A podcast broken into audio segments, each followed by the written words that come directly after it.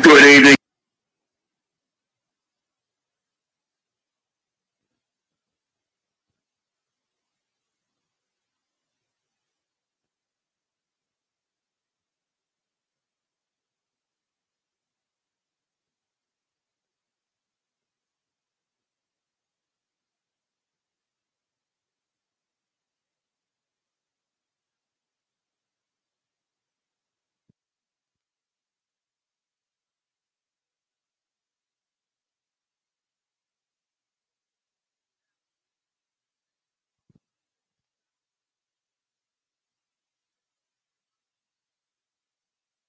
Good evening, wrestling fans, and welcome to the Wrestle Talk Podcast. For the next two hours, we will bring you the latest pro wrestling news, in-depth analysis of all your favorite promotions from across the globe, and much, much more.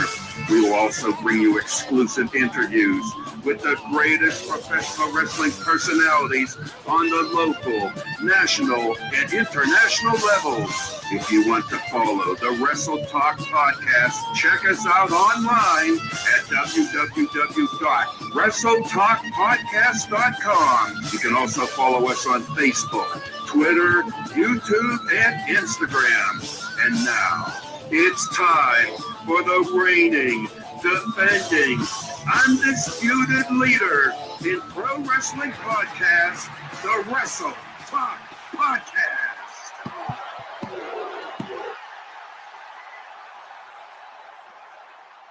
Ladies and gentlemen, sorry about that rough start there, but uh, let's get this thing rolling here because it is the Wrestle Talk Podcast, and I am Hardcore Hoss, and as always, I have myself a co-host here, and let's go ahead and bring him in, the one, the only D J Big Sexy Chris Rodell. What up, Hoss? How's everything going? You know what? This what that's what happens when we're live. Things happen live that you know you just can't control. You know, so we're gonna we're gonna put it behind us and and roll on. So, uh, Hoss, how's everything? How's life treating you?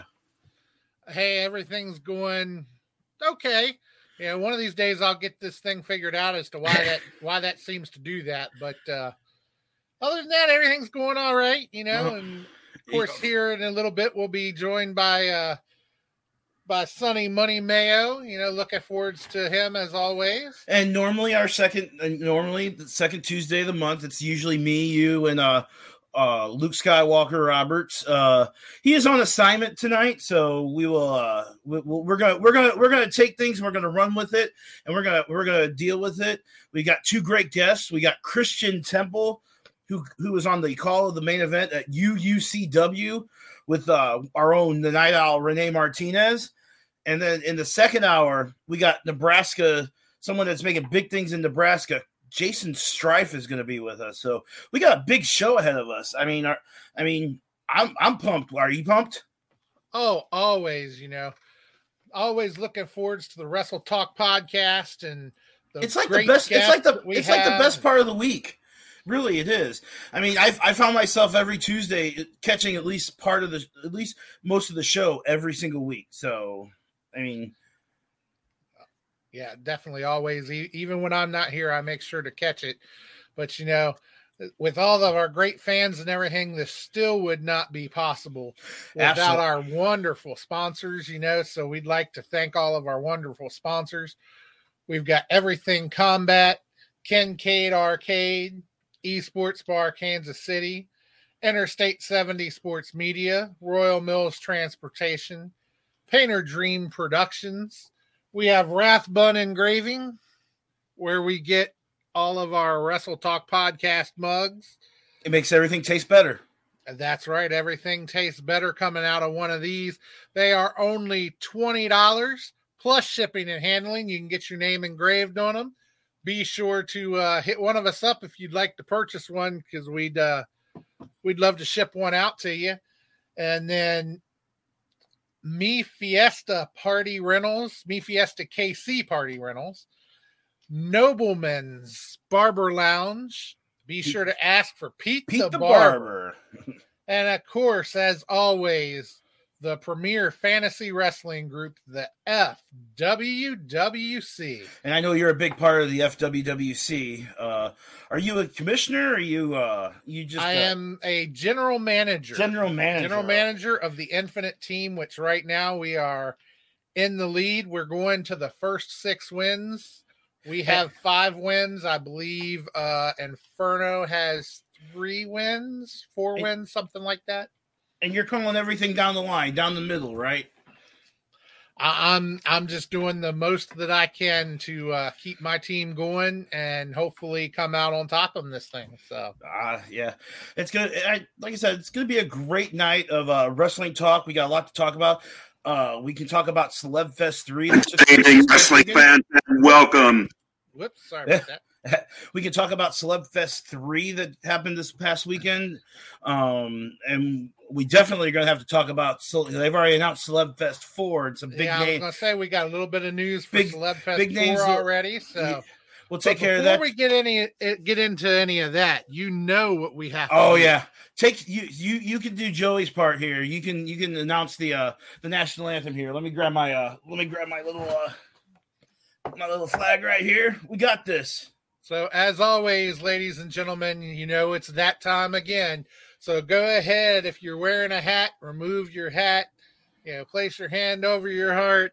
It is time for the national anthem for the best damn country around, and that's America.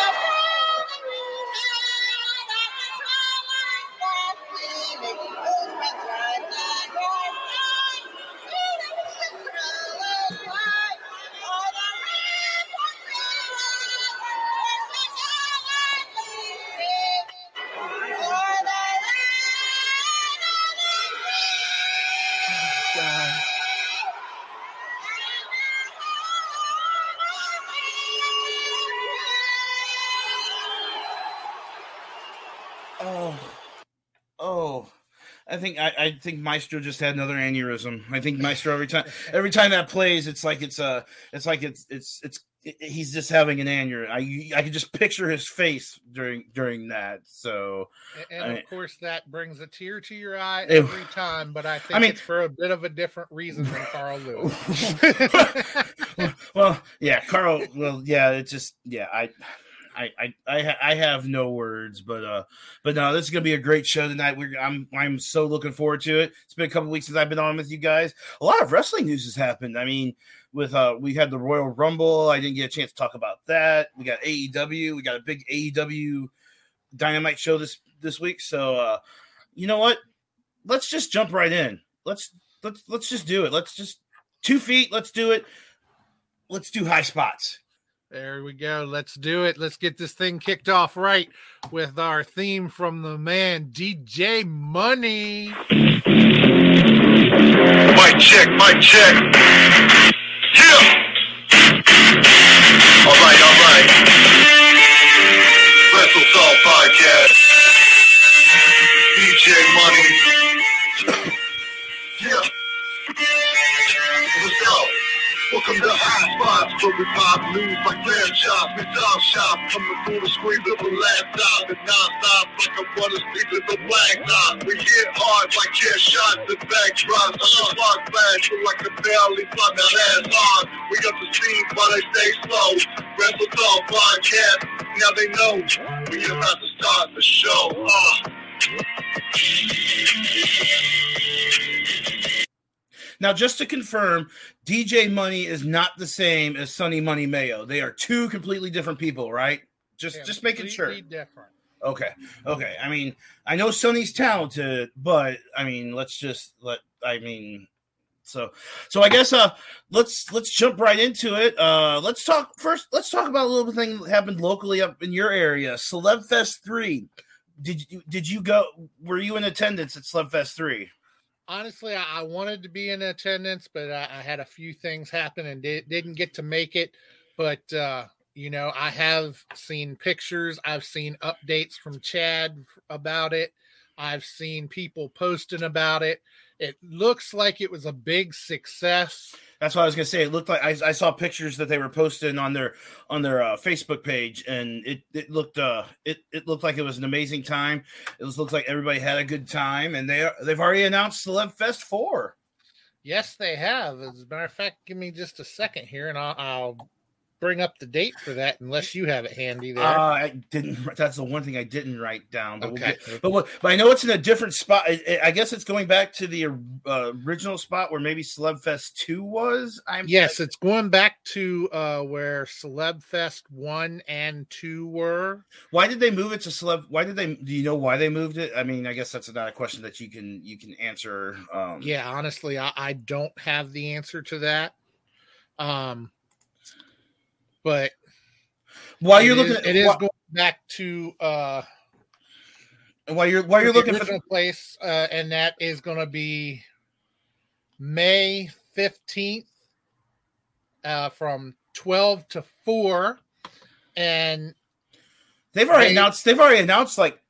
I've seen like three huge names already announced. I think the first one I saw was the New Age Outlaws. Billy Gunn and Road Dogg are going to be there. Yes. They have announced uh, the New Age Outlaws, Earl Hebner, um, the Hardy Boys, and also Tony Storm was announced today. I just I saw that. That's that's gonna be uh, that's gonna be awesome. Uh, I, w- so that, I wish I, I wish I could get up into that that area. I don't know. Maybe maybe I might plan a trip to come up there and and, and join join the Wrestle Talk podcast up there and. And uh, hit hit hit that up for the big Celeb Fest four. Yeah, we're not sure yet whether uh, Wrestle Talk will have a table there or not. We're in discussions trying to uh, make a final decision on that. But I know myself and Nightmare Jones, we have said one way or the other we're going. So you know we're going. We're making a point to be there. So be there as a fan. Be there as a fan, maybe. But hopefully, maybe we can get a table. Uh, I know. I know we were a part. Of, was it Celeb Fest one or two that that Wrestle Talk was a part of? We were there for Celeb Fest two. Okay, yeah, and we got some good. We got. A, we. I know you guys gave out a whole bunch of cards and. Uh, I, I'm sure you guys signed a whole bunch of autographs because, because you know we're just dar- that darn good looking. So I mean, I mean you put us up against like the Hardy Boys or something like that. We're we're gonna we're gonna take all we're gonna take all the women. So well, th- there might have been autographs, but you weren't there. So I wasn't there. Know, right? It was myself and, and Nightmare Jones. And oh, who wants well, our autograph? You know, our, yeah. our ugly mugs. They... Uh, Night- Nightmare Jones is a snitch fan, so I mean that that's that, that that's one thing. So I guess the biggest news of the week we have to talk about is W W E with a quiet. "Quote unquote," quietly letting go of Shane McMahon because of uh, problems backstage at the Royal Rumble. Uh, what is your opinion on that? You, you know, um, I honestly, from what I've heard, it, it sounds like Shane really has just really gotten too big for his boots, basically, and thought he could run things from the sounds of it because. He wanted to feature himself in the Royal Rumble, and he wanted to make sure that he had a good spot to come in in the Royal Rumble. Apparently, he wanted to come out like one or two and be in there the whole match. Uh, I don't really want to see that. I'm, I'm, I mean, I, I have no problem with Shane McMahon being in the Royal Rumble. I, I, I mean, well, and, and then there was actually a mix-up. Um, I don't know if you read this or not. There was actually a mix-up. Um, uh, where they played his music, and uh, oh, that's right. One no- with the one number too early, it was supposed to be Randy Orton went out at that time, right? Right. It was and- supposed to be Randy Orton, and they played Shane's music, and Orton refused to enter to Shane's music and told him, "You're going." I, I believe I believe Randy Orton said, "I'm not going out to Shane McMahon. I'm not going out to, to this music. So either you're going out or." Uh, so I mean, and apparently it's going to change whole uh, the whole uh, WrestleMania because Shane McMahon was supposed to be featured pretty prominently, and and WrestleMania was supposed to have a high high uh, high matchup on the card. Uh, varying degrees of who you believe and what who he was supposed to face. But so now they're kind of they're they're kind of uh, scrambling. I mean, Does this mean we're going to see the return of John Cena probably for a match, The Undertaker for a match? I mean, they're looking for something high high on the card. Or do you just try to build around the rest of the, your, your, your, your roster? Honestly, I would like to see them just build around the rest of the roster. Um, I think they have enough talent to feature without actually going back and looking at some of these other people and saying, oh, let, let me bring that out or let me bring this person out. You know, it's, I think they can do it without doing that. So, so what you're saying is you're not excited about Bill Goldberg and Roman Reigns at, at the Elimination Chamber in uh, Saudi Arabia. No, not at all. Well, we know my, we know what Maestro thinks of that. So, uh, so this is Goldberg's last match on his contract. So, I mean, is it a foregone conclusion that Brock Lesnar is going to walk out of the Elimination Chamber as the champion? He's going to take on Roman Reigns on night two of WrestleMania, and probably what's going to be a unific- title versus title match. Uh, I believe that's what's going to happen. But you know, you, you were talking about the Goldberg, and you know, when it comes to bringing Goldberg back, back I, I think there's only one thing that can be said about that whole situation. Fucking bullshit! Ah, ah, I love Sheiky baby, Sheiky baby. Uh, but yeah, it's a, it, it's a, it's crazy. I mean, I guess you could technically have maybe Goldberg or Lesnar cost Roman the title, like Goldberg or like Reigns cost the cost uh, Lesnar the title at a Royal Rumble, uh, and then put an opponent against Goldberg. I mean, I don't know who who I don't know who on the Raw side you would really want to see um, wrestle Roman or wrestle uh, Bill Goldberg. I mean, I mean, I can't I can't think of anybody off the top of my head. Uh, But, but, you know, spe- speaking of uh, Royal Rumble and, and some of the people that came out of Royal Rumble, um, I actually read an article as well that um, if you noticed at Royal Rumble and then on Monday Night Raw, Ronda Rousey actually was not very receptive to the fans. She a- actually was kind of cold with them. Yes, I agree. And then uh Friday night, her demeanor totally changed towards those fans. And my understanding is W W E actually talked to her and told her, look, uh, right now you got the fans behind you. You need to embrace the fans. And her reasoning for not really wanting to embrace the fans was because in her first run with W W E, when you know, when she was a face and then they had uh, Charlotte Flair come out and beat her with that kendo stick, the fans went from cheering her to booing her like that. And, and it probably, and, and to be honest with you, it probably just is because the world she comes, she comes from the world of M M A. You have to be super serious when you get into an M M A ring. So that's probably her problem. I mean, she's okay in the ring.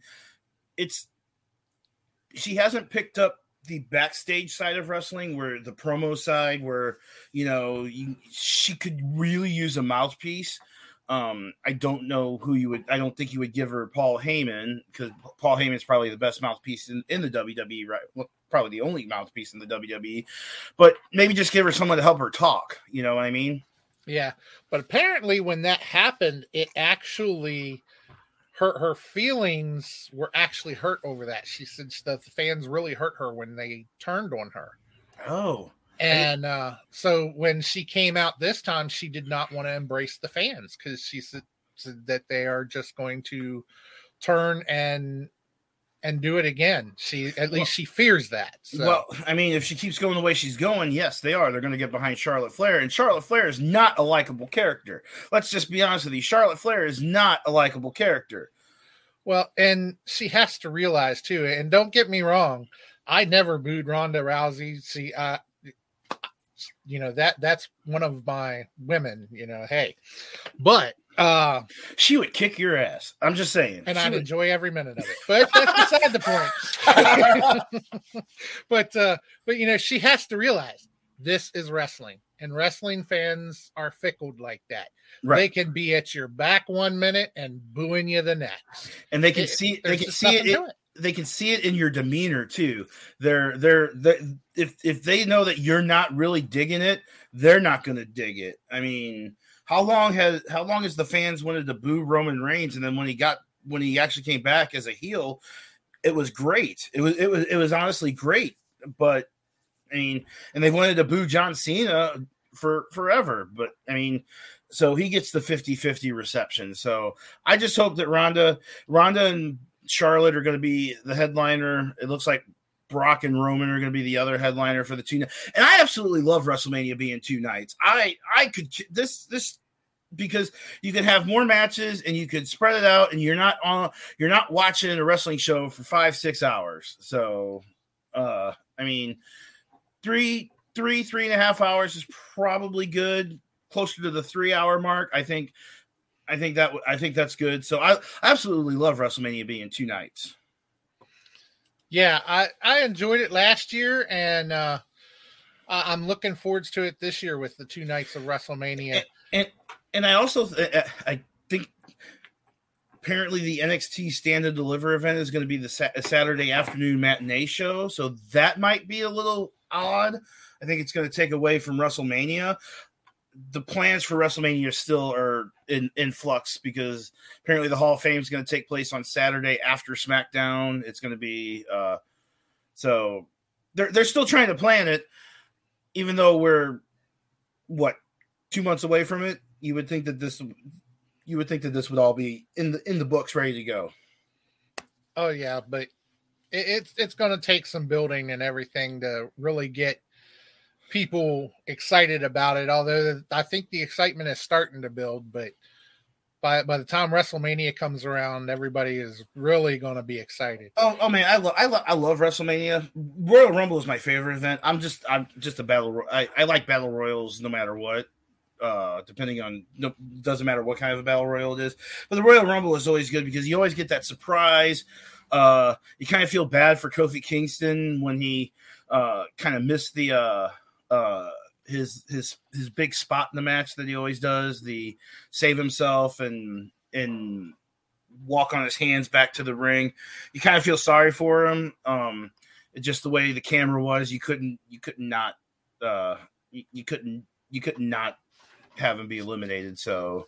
Yeah, and so we're we're just a couple minutes away here from our first featured guest, who is actually in the back right now, Christian Temple. So you know, and hopefully, like I say, hopefully here soon, uh, Sonny Money Mayo will be joining us here for uh, for at least some of the interview. I know. Yeah, his his darn day job's got him actually working. I mean, what is up with that? I mean, don't actually, they know better than to work him on a Wrestle Talk night? What's up with that? Right, right. So, um, Hoss, what's your what what what kind of uh what's going on in the wrestling world that you want to talk about in, during High Spots? Well, you know, um, I know that. Uh, W D W A has a good show coming up this weekend in Martinsburg, West Virginia. You know, looking forward to uh, going down there and seeing those guys as always. What, what do you got going on in your area? Mm.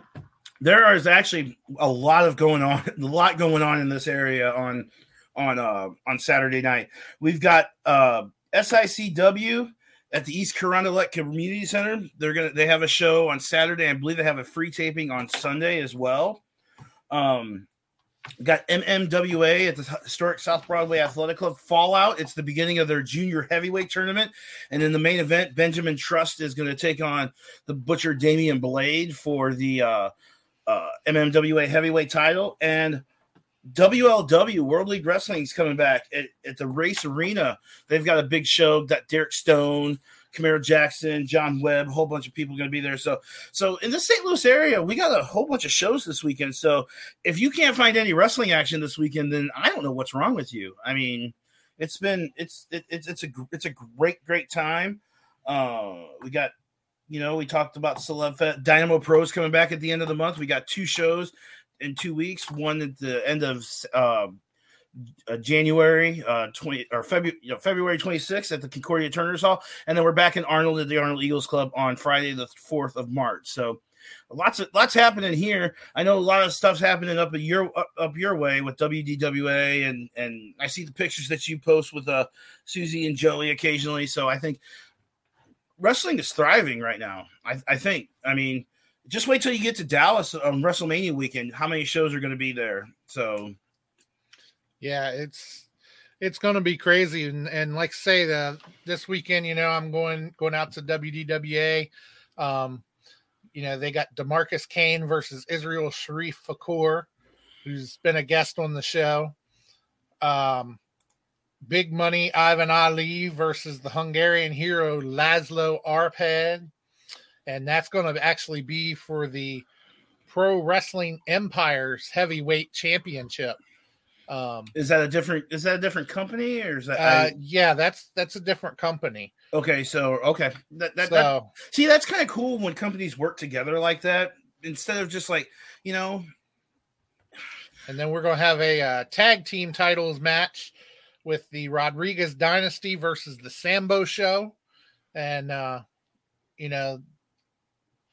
We've actually had uh, one member of the Sambo Show on here before, and been and trying. We've, to get we've the also other had I, we've also had I S P. I S P was on recently. Yeah, too, right? I S P's been on, and there's going to be a women's title match, and this is going to be a no D Q falls count anywhere, where Lynette Dallas versus Kenzie James, and Kenzie James is currently the champion, so that should be a heck of a match, and you know. Just, Blue Chipper Jordan Evans versus El Genesis Jefe, which is actually a rematch. Uh, El Genesis actually took the title from Jordan Evans, the T V championship. Mm-hmm. So uh, that's a rematch. And there's a couple other matches on the card, but, you know, it, it's it's going to be a good show, and I'm looking forward to jam-packed full of action. So, so Renee actually posted something in the comment section about uh, the Miz being the Miz, how, how the Miz is. Uh, the Miz has been one of my favorite characters for a long time. I didn't like him at first because he was just kind of this goofy, goofy guy that, uh, um, you know, got eliminated from battle royals in thirty seconds and stuff like that. But he has really become uh, a big part of the W W E. He does anything the W W E asks for. He very rarely gets injured. I don't think I've ever seen him out for too, too long. Um, but apparently he made Dominic Mysterio interesting again last night, interesting last night. And I don't know, what are your thoughts on, what are your thoughts on the uh, Mysterio Dominic Rey feud? You know, they, they really did have a good match last night. Um, it, it, it was a, a decent match for Dominic. Uh, my problem with The Miz, though, is the fact that W W E has just seemed to turn him into a jobber. Every time he gets in the ring, he really doesn't pick up the win very much. He's putting other people over more than uh, getting any wins for himself. And you know, that, that can be good in a way, but it can be bad in a way too. So, yeah, um, I mean, I mean, the Miz is a good, he's a gr- great, he, he kind of, he kind of reminds me of uh, M J F a little bit. Maybe M J F is a little, I mean, M J F has a lot to learn. I mean, he's a, he, he's, he's good at what he does, but he's still pretty, pretty darn green. So, uh, and Ray, Ray is on the cut. I mean, Rey Mysterio is just is like is becoming like a fine wine. He's getting better with age. You know what I mean? He just absolutely he never puts on a bad match. So I just I, I don't I don't know I I I, I don't get it. I, he's found the fountain of youth. You would think that he would slow down. And, and is uh, I mean he's got an older kid. You know. yeah, I mean, but Rey just doesn't seem to slow down at all. And you know, that's that's absolutely awesome to see. Yeah, he can put on he can put on a good match with, with just about with just about anybody. So, so is our uh, guest in the backstage area ready? Yes, to... our our guest has been here. He is he seems to be ready to go. So, uh, and I have word that uh, Sonny should be here probably in about ten minutes or so. So let's go ahead and bring him in, and then uh, Sonny can join us when he comes in. So would you like to do yeah. the honors, Mister I got, Rodell? I got, I got you. Episode three eighty-one, the Wrestle Talk Podcast. Ladies and gentlemen, we welcome. He was on the call at U U C W with our very own, the Night Owl, Renee Martinez. At, um, and he is one part of the Rebel Hearts tag team. Please welcome to the Wrestle Talk Podcast, the Epic Heart, Christian Temple.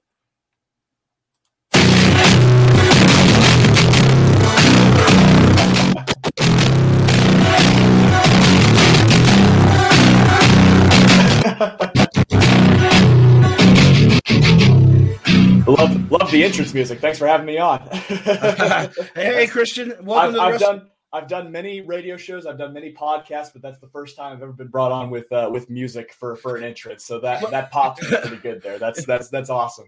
Well, we would we would we would normally bring you on probably with whatever you use as your entrance of music, but uh, we get ah, we get hit okay. with we get hit with copyright. Copyrights, so that makes so, sense. So we just kind of make things generic and and make things hard. So uh, welcome to the Wrestle Talk Podcast. I uh, hope you're ho- hope you're doing well. You're sporting your K C Chiefs uh, K C Chiefs stuff. I know it's probably hard for you to watch the uh, Super Bowl this ah. week. Man, that's that's that's a whole different uh, can of worms right there too. But uh, yeah, the, the the reason there is a whole lot of uh, Kansas City Chiefs memorabilia behind me is because I actually have my own podcast that I do that where where uh, myself and my good friend Trajan, he's a big Pittsburgh Steelers fan, we talk about uh, football news. You know, we go over scores, highlights, stuff like that. We're we're both big. Uh, Both big football nuts, so uh, we just decided one day it's like, you know what? We enjoy talking about football. Why not just uh, start our own show and where we can talk about it as much as we want, talk about our teams as much as we want. So that's that's the reason for all the for all the stuff in the background. Awesome, awesome, awesome. You know, so very interrupt you there, Chris. I, but I, you know, I was, gonna, I was just going to say, talk about Kansas City Chiefs stuff, and you know that makes a perfect segue to bring in this man right here. He is gonna. He is the uh, co-host for the night. He is a big Chiefs fan himself. He is the one, the only, Sonny Money Mayo. My God, we've been, we've been, we've, we've turned into a Chiefs podcast. Hey, that's a podcast I can get behind every day. Hey, we're already affiliated with one of those gentlemen. Shout out to my boy Adam Frex. Talking Dynasty Podcast. He holds it down for all the Chiefs talk, so shout out to him. And and he's going to be actually – I heard about he, – he's actually going to be on uh, – Jeremy Karp, the Maestro, is starting a new podcast, and he's going to be one of his first guests on there. So absolutely, man. It, to, to sit down with Adam, he is absolutely great. I, I, I love talking with him. I play softball with him. He's a friend of mine. We went to high school. But his takes on the Kansas City Chiefs and just everything in the world of sports – top notch, man, top notch. But Hardcore Hoss, um, Road Dog, thank you, gentlemen, for holding it down. I, I'm host. I'm helping host tonight. You guys have been keeping the flow going. I was a little bit late, and I heard you guys say on the show it was because of work. Now, that is somewhat true. but, but what really happened was, you see, I was out in my truck today, and I got extremely hungry, so I decided to stop and get me a slice of Quick Trip pizza. And when I ate that oh. pizza, my head did the Emily Rose Exorcist. I turned green, purple, and black. I puked. Uh, I did t- ten handstands. Uh, I had to do a rain dance in the whole nine yards just to get that nasty, disgusting taste out of my mouth. Well, see, that's where you're wrong because uh, your your your take on Quick Trip Pizza is absolutely wrong. Quick Trip Pizza is great. I I in a, in a, I mean, it's not something I go to right away because I'm I'm a Saint Louis guy, so I go to Emo's. Um, so yeah. Yeah. so I, I I love the quick I love the Quick Trip Pizza. And if you ever come up here, if you ever get through Illinois, make sure you stop at a if you can stop at a Casey's Pizza oh. or Casey's somewhere. Casey's is top notch. I mean, if you know. It, Again, if it's two in the morning and I've had a couple beers in me, which I don't drink anymore, but if I did have a couple beers in me back in the old Money Mayo days, um, so how I would probably rank it would be uh, Wet Sock from a Bum, uh, the taste of Rat Tail, and then a Quick Trip Pizza. That's how much I dislike, disregard Quick Trip pizzas. Quick Trip, you're great on gas, you're great on fountain drinks, you're great on your service, but get your pizza to the game together. ASAP. Okay, so so So I'm I'm sure this is riveting pizza talk for Christian. So let's uh, let's let's let's talk a little bit about Christian going on through the uh, war. Apparently, he is chasing the Knockout Kings in K W A. So uh, you want to speak to speak to what's going on with you and the Knockout Kings? Yes, uh, the Kansas Wrestling Alliance is a is a promotion. Well, it's a it's a conglomeration of promotions. Actually, it's uh, X W E, Prairie Championship Wrestling, and uh, most recently, as you mentioned earlier, I did commentary for the main event of this show, the United Underground Championship Wrestling, that just had an awesome show go down in uh, Wichita, Kansas. But uh, uh, the the stuff you're bringing up now is, of course, the Knockout Kings, and uh, that was the culmination of our feud that was supposed to finally end in Hutchinson, Kansas at the historic Memorial Hall. And uh, unfortunately, we came out on the losing end of that one. We lost the uh, K W A tag team titles uh, to them, but uh, we've been, they wouldn't grant us a rematch. So myself and my partner, the massive legend, Justin Gray, we've been fighting, we've been clawing our way. We, we've been winning tag team titles elsewhere across the Midwest in order to prove ourselves worthy of another shot at the Knockout Kings, hopefully in the next uh, next few months or so. So, so Sonny could probably speak to what's going on in the K C area. He's a K C wrestling expert, so uh, so maybe he can weigh in a little bit on what's going on with uh, the K W A tag team titles. Well, and just all of Kansas, and I appreciate you passing that off to me, Road Dog. And, you know, I've actually had uh, the pleasure to announce Epic Heart Christian Temple and massive legend Justin Gray to the ring for X W E. Shout out to Billy Simmons and shout out to everybody over there at X W E and K W A. Um, but Christian, correct me if I'm wrong here, man.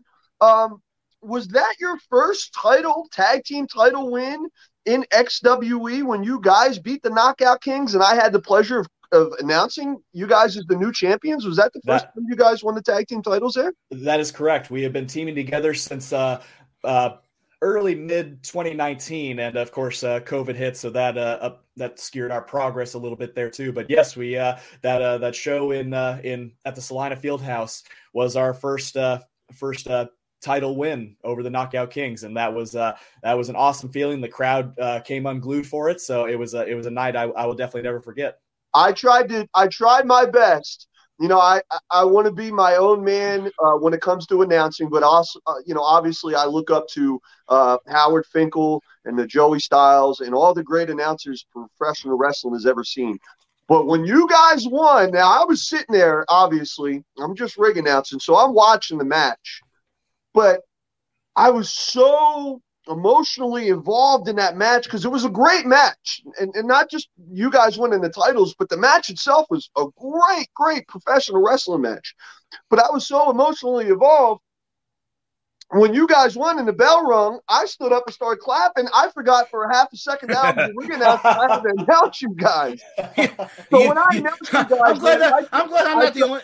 I'm glad I'm not the only one that's happened to because oh, I ring yeah, I ring announced in the Saint Louis area, and I believe when Mike Outlaw won his first title uh, a couple of years ago, I uh, I, I kind of I kind of jumped up and, and started clapping. So yeah, but so when you guys won them titles, man, I tried to give my uh, I guess you could say my best Howard Finkel and new and you know, and I, I could tell the crowd was just feeling you guys as they always do, man.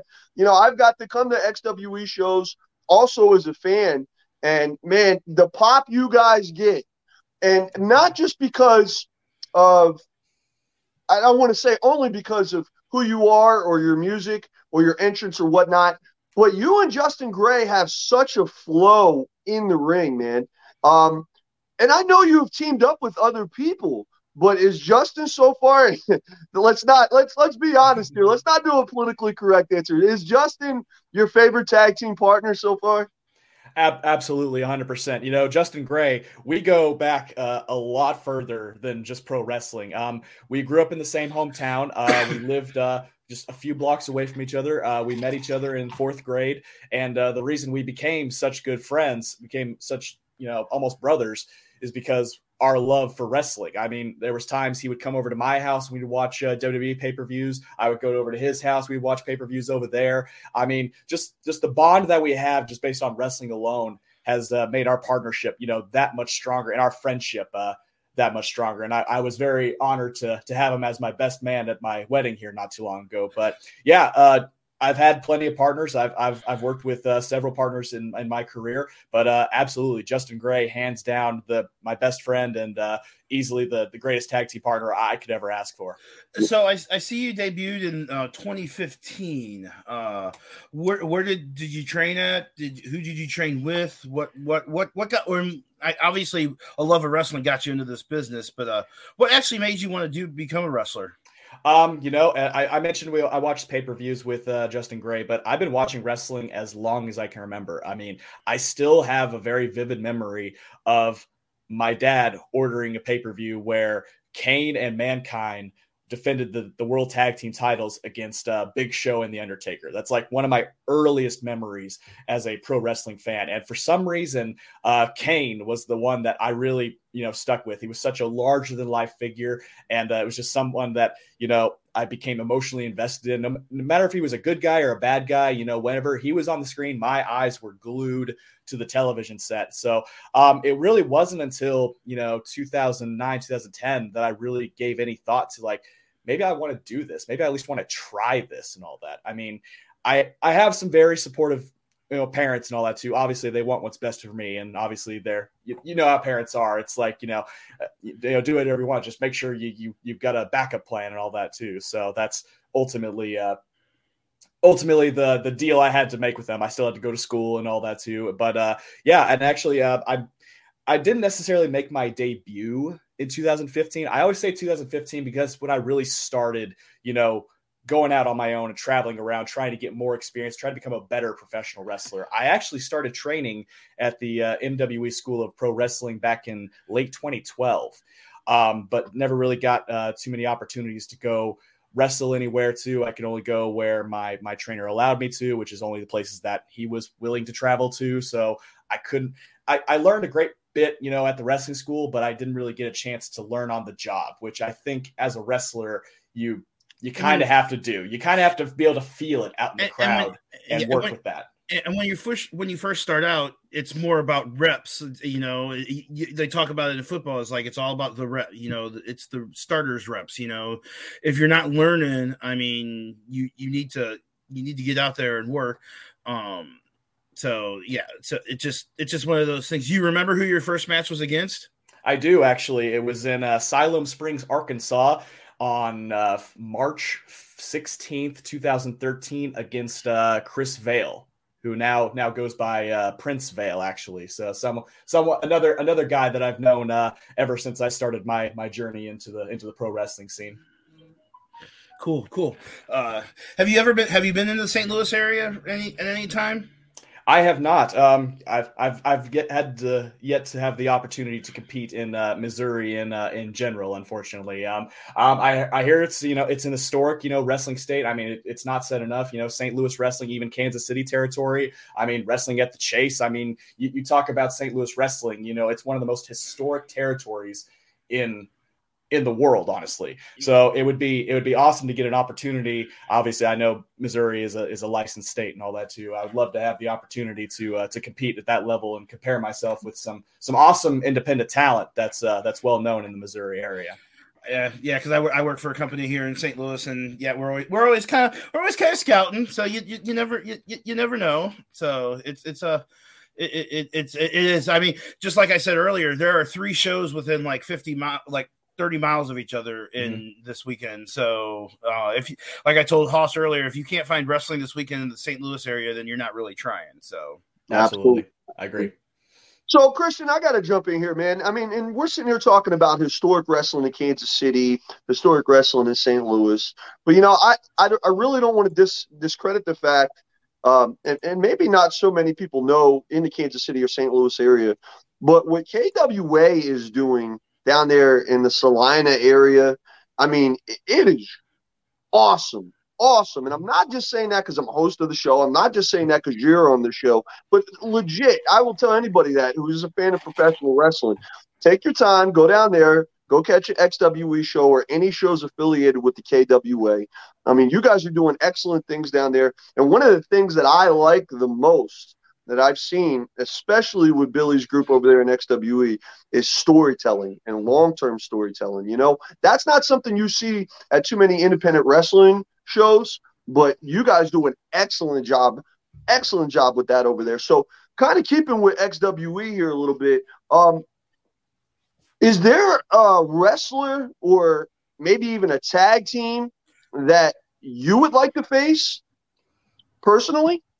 Uh, you know, it's as far as like the K W A itself, there are a lot more tag teams. And this is a, a statement of, you know, how, how many people want to be a part of K W A. There are a lot more tag teams that tra- are willing to travel to the K W A. Yep. There's not too many established tag teams that are actually here in Kansas, which, you know, is a shame. But it's cool that teams from all across, you know, even the Southwest region, the Midwest region, even though teams have come from California, teams have come from, you know, the Carolinas, teams have come from Florida, you know, to compete for the K W A. So that, yep. that goes to back what you were saying. You know, the following for K W A right now is getting stronger and stronger uh, each show they run. So it's it's awesome whenever Justin Gray and I get a chance, you know, to, to test our mettle against other teams that have made the trek, you know, to try to prove themselves against a team like us. It's it's truly an honor that they they want to, uh, you know, make their mark in the Midwest, especially for the K W A, because you, as I meant, I mentioned those three promotions, X W E, P C W, U U C W. Yep. Kansas Wrestling is, you know, in full swing right now. You've got W W X, you know, out in Western Kansas. You've got yep. uh, Traditional American Pro Wrestling, which I'll be there for that one up in Harrington, Kansas. And of course, you've got K C X W, you've got uh, Journey Pro, you've got, uh, uh, I think, I don't want to butcher it, as a Dynamic Pro, I believe, out in the, the Kansas yeah, area. Dynamic Wrestling, yeah, Dynamic Wrestling, yeah, exactly. Yeah. So you've got so many companies that are just appearing out of nowhere, and not just appearing and you know just going by the wayside. They're appearing and they're getting stronger. The talent that they're bringing in that are that is willing to travel from all across you know the country to come to the Midwest is just mind-boggling, and it's such it's such a humbling experience to see the mark that we're making in the Midwest for the for the wrestling scene. And, and in doing some research for the for the interview tonight, I saw that you posted something of the the Cotillion uh, by World Class Revolution, I mm-hmm. believe. Um, and uh, you're going to be on. It looks like are you going to be on the same card as the uh, Icon and Hall of Famer Sting? I, I have not been confirmed for that card yet, but uh, someone that is a very good friend of mine too, and is, is extremely popular, and she has earned every bit of success that she has worked so hard for. Uh, Stormy Renee. Uh, she will be she will be on that show too. Um, I it has not been announced uh, who she will be facing, but she is on the poster, and I've always considered her a little sister of mine. I've known her since the first day she stepped into the pro wrestling business, and everything Wasn't, that she's done, I couldn't be more proud of her to be a part of that show. I was gonna say, I think she's been on the show. I believe she's been on the show recently. Yeah. Oh yeah, she's been on the show. She was on the show um, when we did the tournament for the women's. Yes, uh, the, yes, the women's mm-hmm. tournament. Yeah, when yep, we did the, and, uh... and, and, and you know, and I'm a massive, massive Stormy Renee fan, man. You know what? I don't care. I'll go out on a limb here. I think she's the best women's wrestler in Kansas, and that's not shade towards anybody else. But every time she steps in the ring, she holds it down. She's she's putting on at least a three, four, five star match every single time, and fans are going nuts. She's got them in the cup of her hand. And uh, I, I, when she came on Wrestle Talk podcast, I mean, she was only on here briefly, but hey, she's part of the family now. Anytime you're on Wrestle Talk podcast, you're part of the family. That's it. No I, th- I, about I, it. I, I think we need to look into get, maybe getting her in, in, in here for a uh, full full full interview, because I know she was helping us with the women's tournament, because she she was work she worked with someone that was a part of the women's tournament that we did that that that marathon that we did. So. Uh, So, Christian, so so about Stormy Renee, I mean, is she officially or unofficially part of the Rebel Hearts? the the Rebel Hearts uh, extend to multiple states. Okay. Um, I, we have members ranging from uh, just recently I, I, I became a tag team champion up in Nebraska with Colton Alexander. So yep. I guess by proxy, that makes him a member of the Rebel Hearts. Uh, down in Oklahoma City, our good friend, uh, The uh, the spotlight Warren Powers, he's officially a part of the Rebel Hearts. Um, when we had Jim Gemini for that uh, big April show, when we had promotions all across the country coming to, to Hutchinson, Kansas, um, we teamed up with her. She officially became a member of the Rebel Hearts. I mean, we've got members of Rebel Hearts everywhere. I mean, heck, we we don't have a ring announcer friend uh, as a Rebel Heart member, so uh, we are taking applications for that right now. If you'd like to, uh, you're, you're I, off to a good start with the, with the Chiefs memorabilia there. So. Well, okay, well, I'm a ring announcer, but I'm in the Saint Louis area, so uh, I'll, well, I'll, hey, we I'll, may we may need a Missouri member. You know, yeah. I mean, I was a Rams fan for a while, so oh, I mean, okay. Okay, but but, but here's but here's the thing: uh, the Rams can Never, never, never mind. We'll, we'll, we'll, we'll I'm rooting for the Bengals. Sorry. Um, darn, darn you, Stan Kroenke. All right, so kind of keep this flowing with you here, Christian. Um, you know, you spoke on um, multiple talents coming to the K W A. Not so much you traveling out, but, you know, you staying really based in Kansas. A couple other states here and there, but really based in Kansas. And, you know, uh, with all these talents coming in, and there's so many veterans in this business that I know have came through K W A. Um, what what I really want to know from you, and I ask this to, to all the guys because I, I love asking this question and hearing hearing the different answers from it. But since you've been in this business, since you've been a part of K W A, what is the best piece of advice you have gotten? I love answering this question because the story is so funny. So um, this was back in uh, – so this was while I, I wasn't wrestling, you know, as often as I wanted to. This I remember this was back in twenty fourteen. Uh, some random show I got booked. I don't even remember what the town was and all that too. So um, come back from the match. I'm not happy. I'm pissed off. It was not a good match. I didn't have a good time. Um, you'll you'll know this name, uh, Tommy Snow. Oh, yeah. Came oh, back yeah. to the locker room after his match, and he just went out and did a hardcore match where there was barbed wire, thumbtacks. He's busted open. He's got blood all over him. He's got glass sticking out of him. He's got tacks out of him too. He walks by me, and he's like, "It's like, hey, hey, what's wrong with you?" And I said, uh, "I'm, I'm fine. I'm just not, not happy with the match." And he looked at me. He's like, "Hey, are you hurt?" Said, well, no. And he's like, "Is your opponent hurt?" Like, no. Well, then you had a good match. And you know, at I was still, you know, a little, you know. angry at myself at the time too, but when I really sat down and thought about that, he was right. He was a hundred percent right, and that is the one, the single greatest piece of advice I think I've probably ever gotten in in this business. So, yeah. uh, shout shout out to Tommy Snow. I've never forgotten his words, and uh, I I've passed it on to to many a person that have come back through the curtain uh, with the same anger and frustration that I have, and I can tell that you know it it may not register at that moment. But I know one day it will. So yeah. once again, shout out Tommy Snow. Thank you for that advice. It really helped me out. So, so serious question here. What's it like working with the Night Owl on commentary? Oh, uh, let's just, let's just, let's just, let's just get this one out of the way. So, you know, as, as someone that's only done commentary a, a handful of times, it's nice to have someone on commentary that has as much respect for the business as the Night Owl does. You know, he's, He's not just going on there and, you know, just wanting to call moves and all that too. He's invested in the stories. He's invested in how the match is supposed to look, how it's supposed to sound, how the people at home are you supposed to understand what's happening in front of what is being projected to them, both visually and aud- and audibly. So that's something I look forward when I I've I've had matches before where the commentary in the background is just so unbearable that I'll watch my own match on mute. Because I just, it's just taking away from it at that point. I'm, you know, I'm excited to watch it back and learn something, but I just like I, I got to watch this on silent. Um, Night Owl was awesome. Um, it was, it was a lot of fun, and uh, it, it gave me something to do, uh, something to add to the story, add to the drama of my best friend going to war with this monster, this carnivore, in a match that's, you know, you know, it's a straight up death match, right? You know, so right. it, it, it's nice when you have announcers that can add to the match and not so much, you know, just be a part of the match, if that makes sense. You have to know the you have to know the backstory of the wrestlers. You have to know the I've I've done some commentary.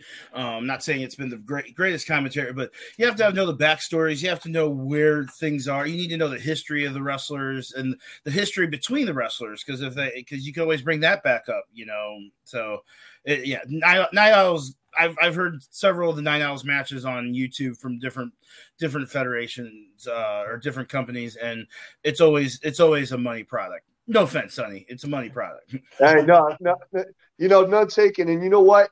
I'll, I'll take a couple seconds out of this interview, and I'm really enjoying this with you, uh, Christian. But you know, uh, th- this is a straight shoot, guys. You, you know. Renee Martinez, you guys call him a Night Owl, but Renee Martinez, he is my best friend. Uh, he's the godfather to my kids. Uh, I've been friends with him for twenty years. And, you know, when we, when, you know, eight, nine years ago now, um, I've always been a mark for professional wrestling. I've always been a massive, massive fan. Uh, eight, nine years ago, Uh, I, if I asked him to list off of, uh, professional wrestlers, he could probably tell you Hulk Hogan and Stone Cold Steve Austin, and that was it. So I took him to his first wrestling show, independent wrestling show, and all he did from there was just take the ball and skyrocket. And, and you know, he's doing amazing things, not only uh, as a um, as a commentator, but as a ring announcer um, here in Wrestle Talk podcast and just in the Midwest. Uh, professional wrestling community. So uh, big, big shout out to Renee. Big shout out to the Night Owl, man. I'm I'm proud of him. I'm proud to call him a friend. I'm proud to call him a brother. And he he puts a lot of love and effort and energy into professional wrestling. And that's why it sounds so good. You know what I mean? Like he he he, did, he gives a shit. He gives a shit. He wants it to sound good. And just like you, just like you, Christian, you know, you care about your match. Yes, you came out of it not hurt, and your opponent was not hurt, but you care about your match. Renee's the same way with commentary. Renee's the same way with ring announcing. I'm the same way. I don't know how many times that I've been on Wrestle Talk, even before I was a host, just to come on here and say my fifteen, twenty-minute spiel and get off of here and go, man, that sounded like dog. That sounded like Quick Trip Pizza. You know? and, and, and it's even with that, with the wrestle, with, with what we've done here at the Wrestle Talk podcast, how how we've taken it from completely to an audio thing to where we've built the video in now, and and we're always looking to, you know, uh, inve- invest in ourselves. I bought myself a light and a pair of headphones that to make to make everything look and sound good. Uh, Uh, have an Ethernet cable, so I mean, I put stuff up behind me. I got, cha- I got to take. The- I do have to take down the Santa Claus head eventually, but uh, um, but no, Re- Renee, Renee is uh, is, is good people. Yep. No, absolutely, absolutely. So, Christian, I have a uh, um, a, a question for you that's going to come out of left field. I'll throw a little bit of backstory to this. Um, I was watching Royal Rumble with Night Owl uh, at his big mansion. Uh, and, um, you know, we were sitting there talking about the show and whatnot, and I had a question pop in my mind, and I think it's a legit question. So you are going to be the first wrestler and the first time on Wrestle Talk podcast, me asking this question. All right. So all again, right, let's do it. From a little bit of left field. Let's do it. Has there been any point in your career where have you have been on the either in the ring or waiting to get tagged in, but been out there in front of the audience, and you had to either pee or poop? Oh, every time I walk out the curtain. No, that's that's almost like an inside joke with uh, with all of us wrestlers too. It's like you you're you're getting warmed up, you know, you're stretched out, you're you're getting ready to go, getting ready to walk through the curtain. The match is going match in front of you is going on in the ring too, and then uh, just without fail, whoever's standing around there has to go to the ring. We all look at each other and go, "Yep, my match is coming up. I gotta pee." Yep, it never fails. It never fails. Um, I've never. You know, knock on wood, I've never, you know, felt like I've had to, you know, go number two right. before I had to go wrestle, which thank right. God for that, because that yep. would be horrifying. I couldn't imagine that. Um, I've only had one instance where I thought I was going to throw up in a match. Okay. So, I mean, it happens to everybody. I have seen guys throw up in the middle of the ring and had to wrestle after them. So oh. that's uh, that's always fun. But we uh, have, no, yeah, we we have a rule at Dynamo Pro Wrestling. It's from the promote from the one from the promoter is like uh, you do not puke or poop in the ring. And you make sure you get to, you make sure you get to underneath the ring and to the apron so you can can do it there. That's so. a good rule. Yeah. That's a good rule. Ooh, I, I appreciate that. I can appreciate that. Um, no, but yeah, it's it's it, you know if. If you don't have, you know, a little bit of nervousness or butterflies before you go out through the curtain, then you really shouldn't be doing this. It just shows you don't care. That's yep. that's just my opinion on the whole deal. So, I mean, you can be comfortable, you know, right. It's like, if you do it long enough, it's like, all right, you know, just, you know, punching, punching in like, you know, Sam Sheepdog, morning Ralph, morning Sam, just go out and work, you know, right. that's, that's all, that's all it really is. But yeah, if you don't, you know, get a little bit of, you know, you know, uneasiness in there, you know, you just don't care. That's right. that's just how, the, how how I feel about it. Uh, I'm I'm a ball I'm a ball of nerves every time I have to ring announce or I'm doing any. If I'm not sitting in the crowd as a fan, even if I'm working security, you know what I mean. I have a ball of nerves, and I think um, I think it was Taz who said it best because um, you know he did his W W E run And, you know, towards the end, he was really injured. But he also said, he said, you know, I don't get those butterflies anymore.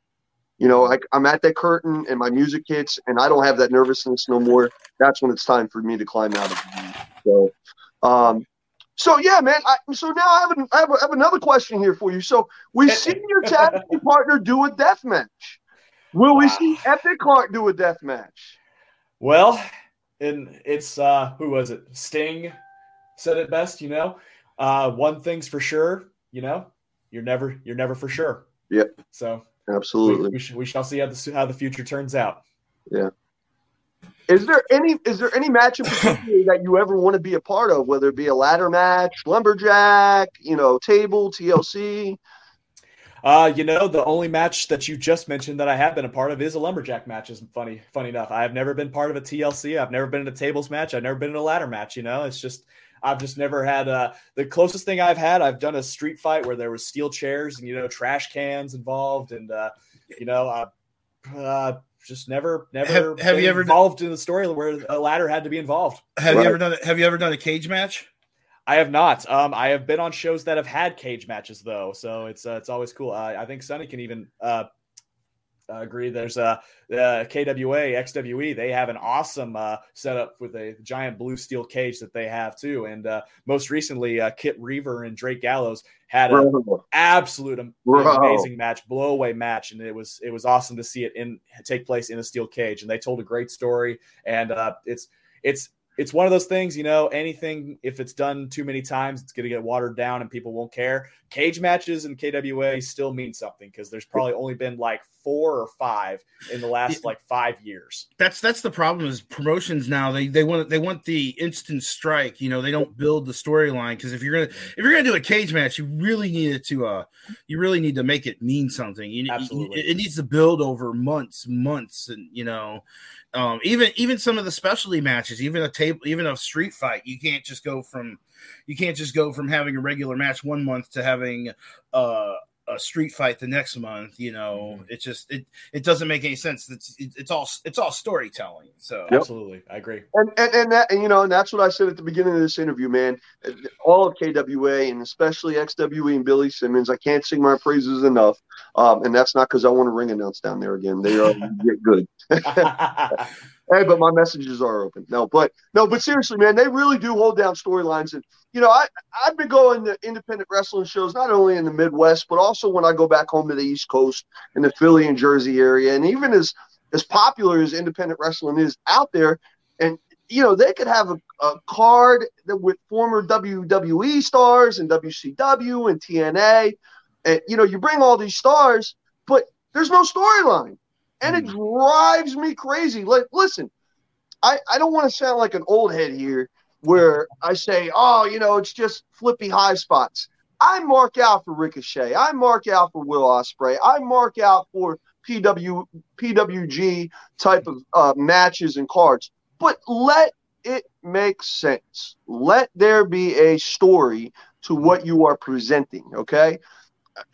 There's a lot of fans who are in that eighteen to thirty-five range that want that story. You know what I mean? Yes, of course, there's kids out there and, you know, they don't know half the, half the stuff.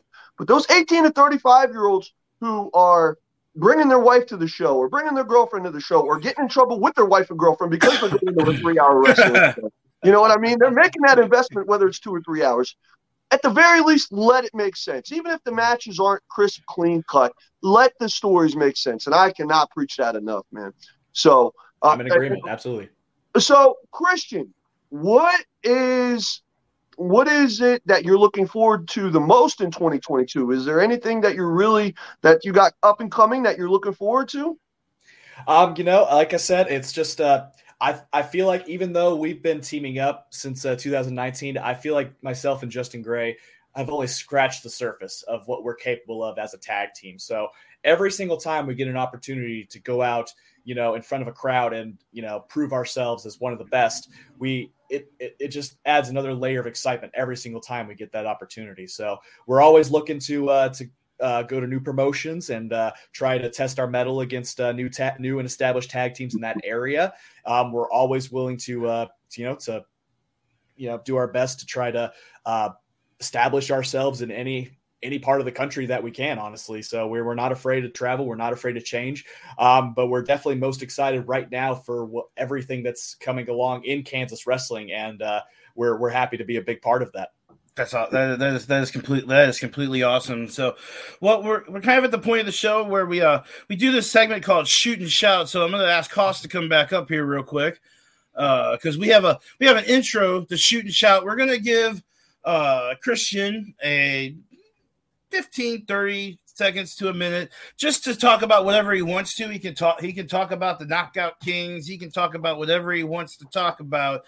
So, uh, Christian, Christian, this is your time. This is Shoot and Shout, buddy.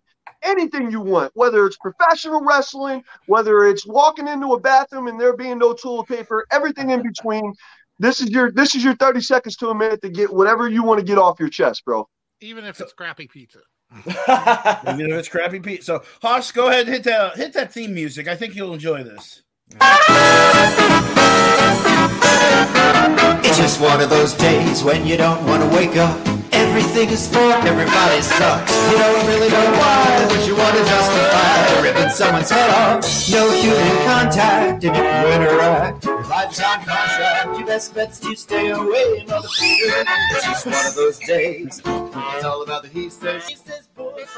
Man, oh man, that almost threw me off my game there for a second. That's an awesome intro. I love that.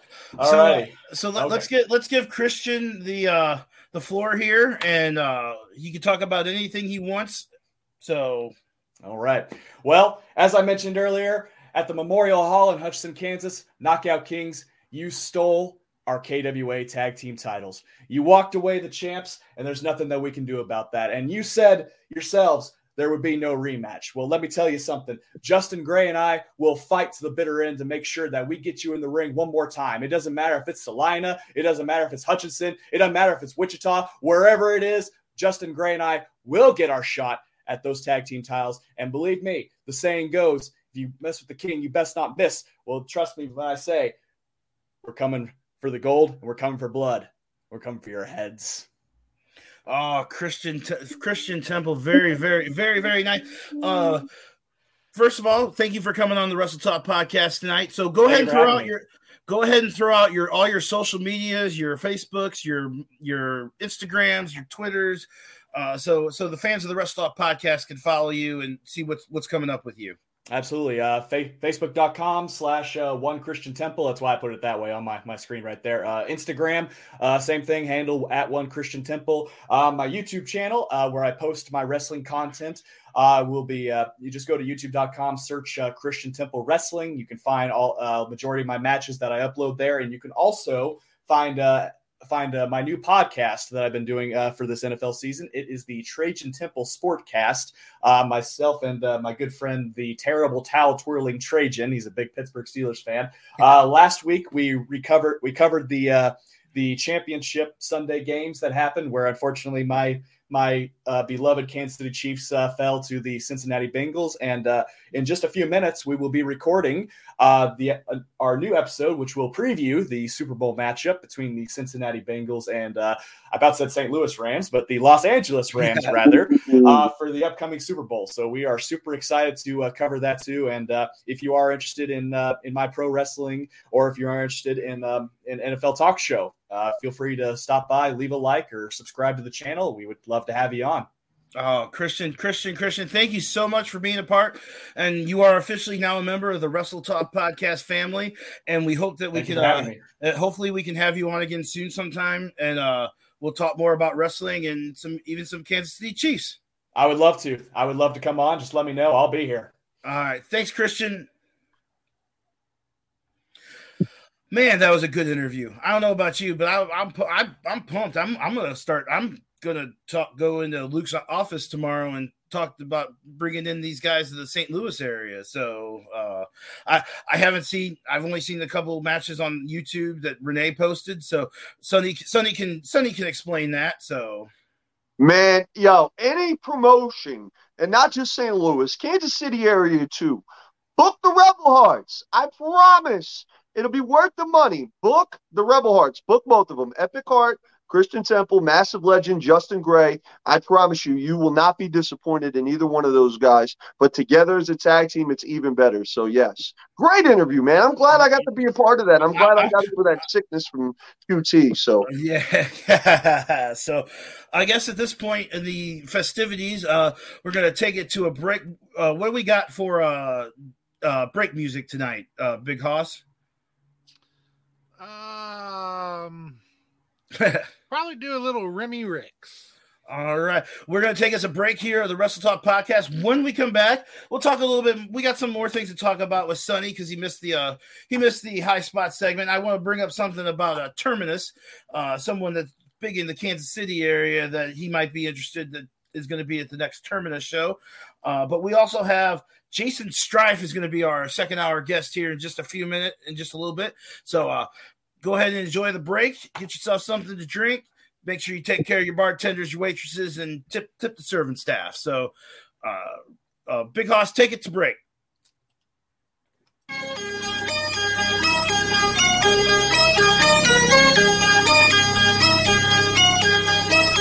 Return to the D was imminent. Step into the mic, it's like a brand new lyricist. I'm here to do what should have been done ten years ago. You can't fuck with me, I'm stepping out the shadow. So walking overloaded, I'm ready to explode. I've lost all self-control. Setting your skills like Highlander, one slice, and I watch your head roll. It's a lyrical kamikaze when I unload on the mic. I'm ending everything I see. It's destruction on sight. Most it sound like a track with no bass. That's a dead beat. Me on the other hand, I'm shattering the concrete, breaking down the doors, demolishing enemies within the opportunities. It's survival. I ain't going nowhere. I got immunity, more calculated, gruesome, and devastating than ever. Sharper, faster, sharper, lyrical spears that pierce straight through the armor, going harder, kitchen, farther. Give you the deal, we'll tear straight to the charts and slaughter any of you motherfuckers that can't see that we the best M Cs, capiche? Slow return, I'm like the aggressiveness of my mind frame, just letting loose like I'm spraying with no aim. Don't give a fuck who it is or who it is. I'll drop it back, just put your wig like it's the weekend. Can't feel your face, but it wasn't the cocaine, it was the lead pipe that rather your brain, fuck, flipping the script. I'm gonna stop and spit all on it. Got my own rules, got my own code. Come and try me, bitch. Get with it again, hit with it. I ain't playing around. I'm the type to leave all my competition buried six feet underground. Surface weedy murk from the depths of hell. I hear him now. Remy's back. I'll shit fuck my life. Drop the beat and I'll make the world suffer defeat. Ain't no one fucking with. The return of the D. Sharper, lyrical spears that pierce straight through the armor. Going harder, hitting harder. Give me the deal, we'll tear straight through the charts and slaughter any of you motherfuckers that can't see that we the best M Cs, capiche? It's the return of the D.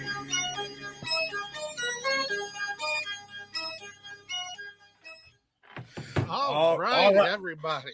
All right. Welcome back to the Wrestle Talk Podcast, episode three eighty-one. Can you believe we're at three? Can you believe we're at three eighty-one? I mean, I mean, it just, it just, it doesn't seem, it, it, we're going to be celebrating four hundred before we know it. I better go out and get my tux cleans because I think we should all be dressed to the nines during that show, during that show. Don't you think?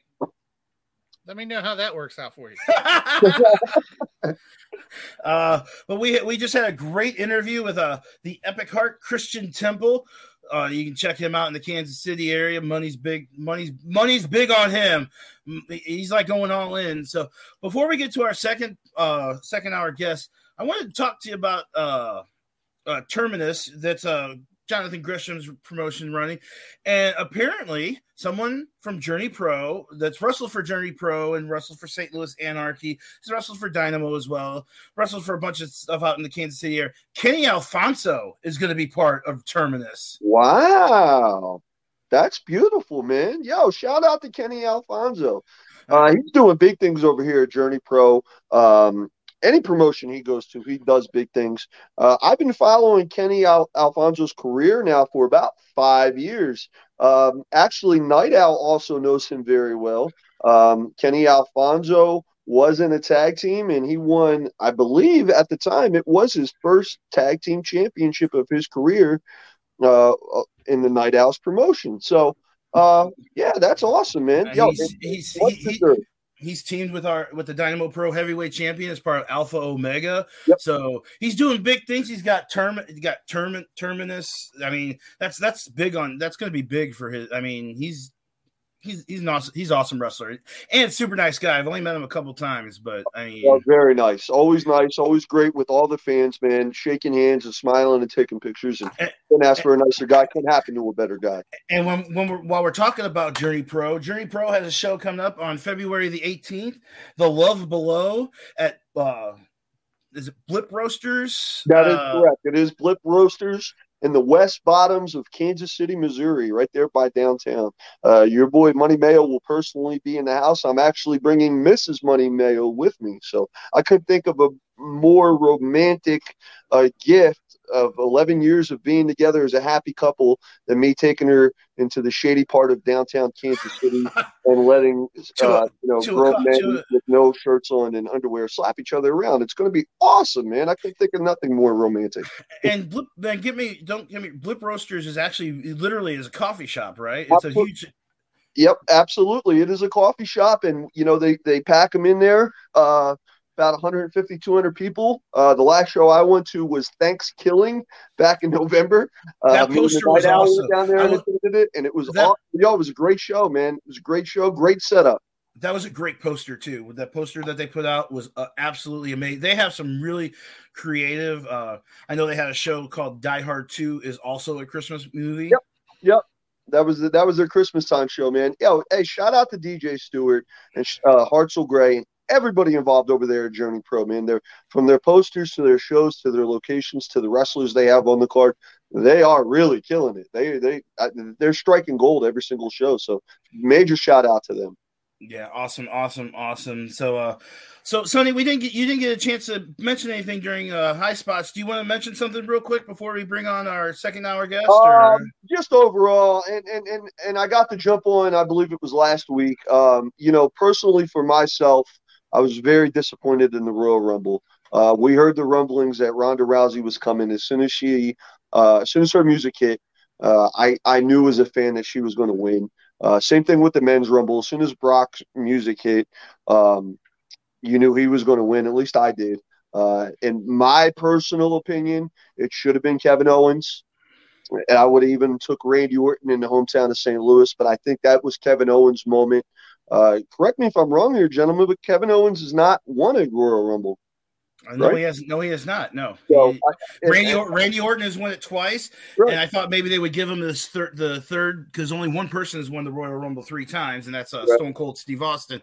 And you would, th- and I will tell you from what I hear, the uh, the ovation, the pop that Randy Orton got in his hometown was absolutely deafening oh. at, at, in the dome. Even even for being a huge cavernous place that the dome is, the dome is just right huge building, but you could just kind of tell that the that the the ovation was was right there. So yeah, and I mean, you know, there was grumblings a couple months back uh, that you know Kevin Owens might not re-sign with W W E. As we know, he did.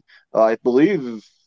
If the dirt sheets are true, it was a five-year deal. So we're going to see Kevin Owens in W W E for a while, God willing. Uh, he could have easily went to A E W. But, you know, uh, just the, I don't want to go down the W W E bashing rabbit hole. They do do some good things. But, you know, I was not impressed with the Rumble. I, I, the meter's not clicking for me on Goldberg versus Roman Reigns. Uh, you know. Uh, and then, I, I will say, I will say one thing I did like. I did. Like, I do. I did like the uh, Seth Rollins the uh, Shield entrance. I oh, thought that man. was that was yeah, great. That's great story. That, that we talked awesome. about storytelling earlier. That's great storytelling. Yep. And, and and that's why I always say, guys, you know, I, I don't want to be one of these fans who completely bashes W W E and, and talks about all the bad things they do, because I think we can spend a whole episode on that. But let's – I want to be one of the fans who speaks up and go, you know, they actually do do some good things. They they they, they accomplish some good things here. I love Roman Reigns' run as, as a heel with the title, with – I I, I don't you know, between uh, Paul Heyman jumping back and forth between – Uh, Brock Lesnar and Roman Reigns, you know, there's some good storylines there. And as far as the Royal Rumble event itself, that was probably the best one, at least in my opinion, was uh, Seth and Roman. And to start that show off and the way that match finished with the D Q, you know, I looked over at Night Owl and I actually told him, I said, this is going to be a really good pay-per-view. And the women's Royal Rumble was okay with, you know, besides uh, Ronda Rousey winning, I my pick was Lita. I was hoping Lita would win it, and which good to see her still in the program. She's getting a title match at Elimination Chamber. But uh, overall, I was just disappointed with the Royal Rumble, and it being my favorite pay-per-view of the year, it really kind of and, stuck and that. And I think the I think the Raw women's title match had a lot a lot going against it. It, it followed the women's Royal Rumble, which is one of the major uh, major events of the year. But also, it did not help that the uh, the WrestleMania sign caught on fire and they had to evacuate yeah, the section like three times, right? It, it caught on, and then it caught on fire again after Brock won it. Yeah. So it was not it was not a good night to be the WrestleMania sign. Let's no, just... it was not. No, it was not. Maybe that's a sign of things to come, uh, you know, because they don't know what they're doing at WrestleMania from what I'm hearing between when the Hall of Fame is or, it, you know. Right. They, they don't know when they're going to put the N X T show. Uh, there's, there's rumors that the N X T show is going to be Saturday at one o'clock, which is – right. I, I don't know if I agree with that. The Hall of Fame is going to probably be after SmackDown. Uh I, I I don't I don't know. Maybe maybe maybe move the Hall of Fame to Summer SummerSlam weekend where you only have one night. I mean, I, I don't I don't know. There's there's no real answer to that. So, uh, Big Hoss is our uh, guest waiting in the in the backstage area. Yes, he is. All right, uh, Sonny, you want to go ahead and do the do you want to do the introduction on this one since I took care of uh, Christian? Oh, sure, absolutely. All right, ladies and gentlemen, this is a guest that I have been waiting to see and come on to the Wrestle Talk podcast, and now I have the pleasure, along with my other co-host of the evening, of giving this man an interview. He's a gentleman who's been in the business for seventeen years. He's been to every promotion you can think of, including W W E. Um, ladies and gentlemen, now making his way to the Wrestle Talk podcast, the Bulletproof Tiger, Jason Strife.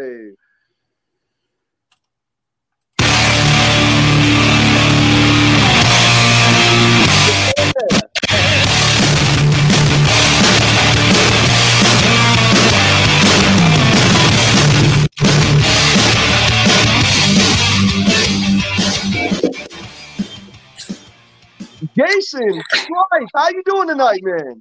I'm doing all right. How about you guys? Man, I'm doing wonderful over here in Kansas City. I think my man D J Big Sexy is doing pretty good over there in Saint Louis. So we're, oh, yeah, we're, we're, we're, we're enjoying our we're enjoying our Tuesday night here on Wrestle Talk Podcast, man. It's great to have you on. I've been looking forward to you being on the show for a long time. Yeah, good. I, I love I love doing stuff like this. So this is a yeah, this is a treat for me. Awesome, man. Awesome.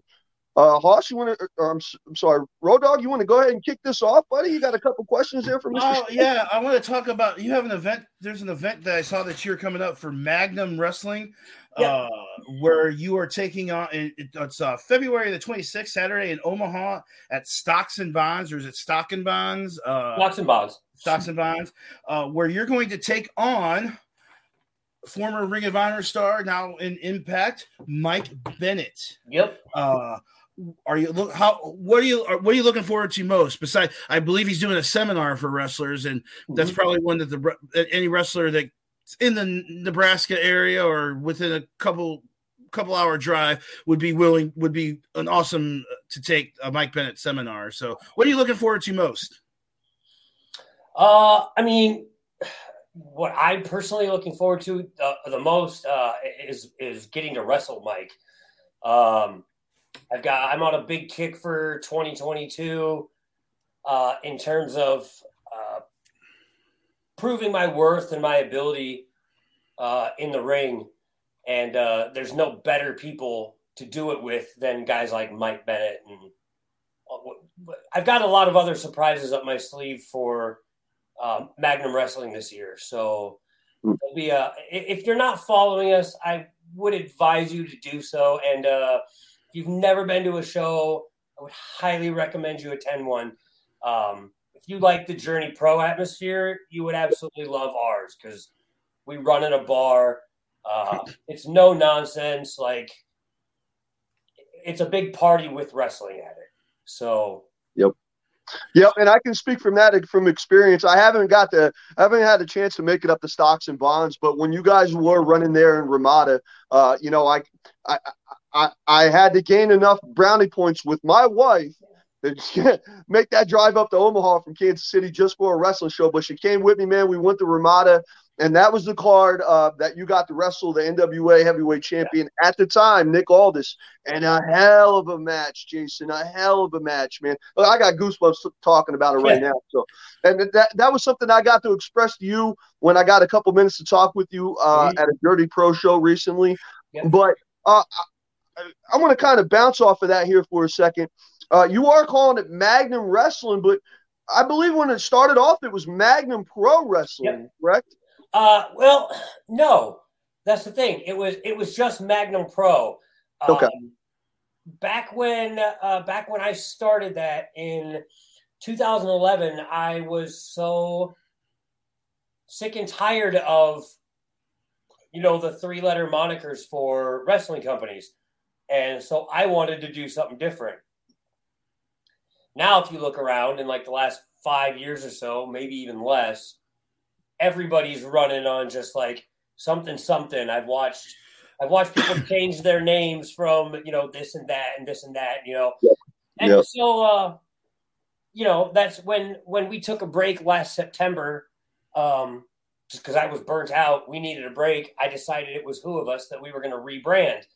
Um, because I, you know, I have a, I have a business, I have a degree in business. Um, I've handled all the business stuff for Magnum from day one. Uh, all the marketing, all that stuff. Um, people people don't realize I'm more than just a wrestler. Like, uh, I'm pretty smart.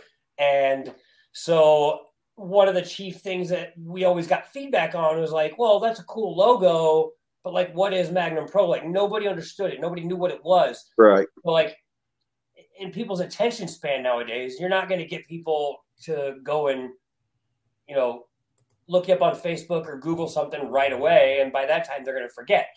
So nope. we just opted to, uh, you know, me and my event producer, we just decided it's like, you know what, like we needed something that screams wrestling right out of the gate. Yep. And ironically, most of our social media handles were all at Magnum Wrestling because Magnum Pro was already taken. So it was like, well, like just rebranded Magnum Wrestling and, you know, it's, it's, Magnum Wrestling, High Caliber Live Entertainment.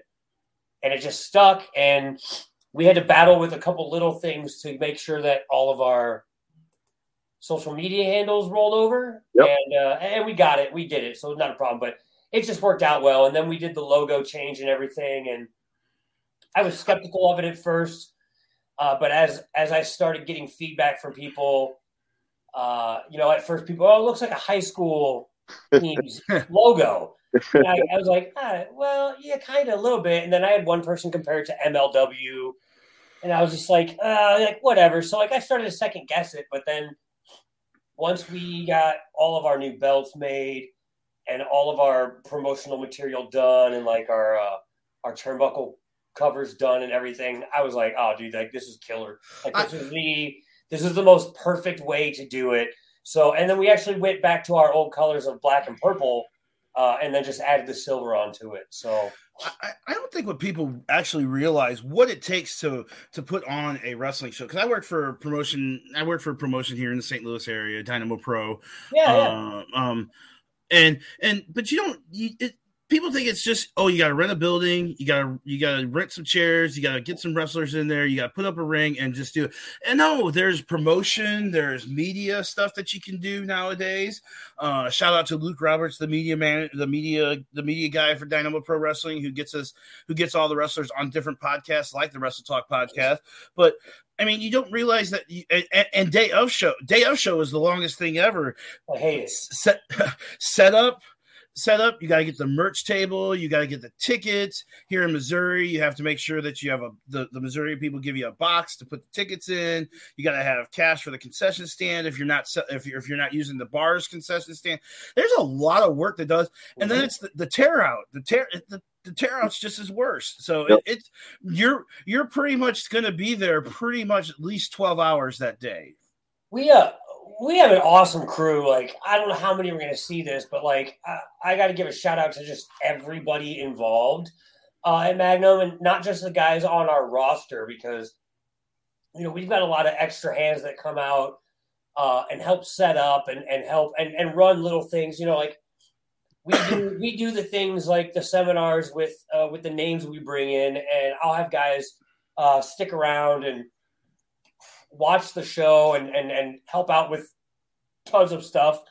I mean, we've got, ironically, the, the building that we're in, we've actually downplayed all of our production stuff. I actually ended up selling off a bunch of it. I mean, I probably had uh, I probably had like thirty thousand dollars worth of production stuff. And I was just like, that's unnecessary.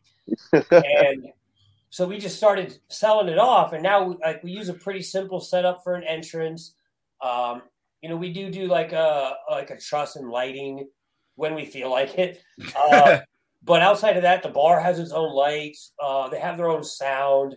Uh, so we literally come in and we do the ring, set up the chairs and tables the way we need it, and put up our entranceway. And then my production guy handles all of our stuff in terms of setting up like our live stream and and all that stuff. And it, but but even that awesome even that team. even that is still a- You're looking at like a twelve, at least a twelve-hour day. So it's just, and and you're absolutely tired afterwards, unless you can get in there and set up the night before.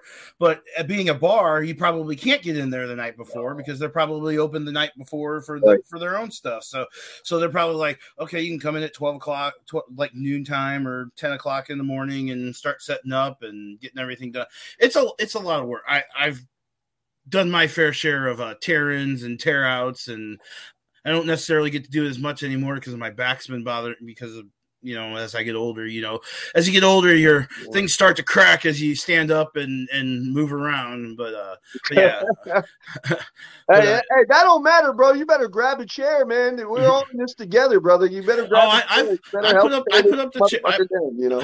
I put up the chairs. I've, I've carried in rings, uh, carried up rings. Certain venues you have to carry up, bring yeah. up upstairs, upstairs. So you know, it, it's. Yeah. It, it, it, I'll it's, never do that. uh, you'll you'll you'll have to pay me a lot of money to get me in a venue where I have to carry my shit upstairs. That is not happening. I I, be- I believe it was Bubba Ray Dudley talking about the old E C W when they used to run in Queens. It was the Elks Lodge in Queens, and they said that that building, uh, the setup was on the third floor, so they literally had to carry the ring post, and there was no elevator. You know what mm-hmm. I mean? There's no service elevator or anything. They're carrying ring post and the whole setup up three flights of stairs. So I mean, no, I'll I'll pass. I'll I'll, I'll pass. I'll agree, Jason. I'll I'll pass on that one. I'll be late. I'll be late. I'll be late to set up on that one. I'll make sure everything is. Right. In, I'll make sure everything is in and on the on the ground, ready to go. So yep. we just did a show last year, sometime uh, out in Illinois area. Myself and one of my students. Uh, it was it was for homegrown wrestling, and like the venue was really cool, uh, but the way into the venue to bring everything up was the biggest incline of rickety old ass steps I've ever seen in my life, and it was uh, I, just watching it was I was scared. Um, Afraid you're gonna fall through the steps, and, and oh, it was. And... Just, I, I'm not kidding you. It was. It was terrifying. It was. I, it wasn't like you know. It wasn't vertical to go up, but I mean, it was. as close as you could get going up those steps that if you even tipped back, you were falling and you weren't hitting anything on the way down. And they carried the whole ring up there. So props to those guys. Right. You're right. Kind of, kind of keeping on this, Jason. So it makes me wonder, you know, in your long and storied career that you've had, has there ever been any rings that have been like that? Or has there ever been any rings that you refuse to get into because they're just not a good setup? Oh, man. I've gotten in every ring everywhere. uh, The the worst ring I've ever been in was Ian Rotten's ring. Oh, oh. ring. Uh, I W A? I mean, yeah, yeah. That I mean, that just looking at that ring would have given you hepatitis.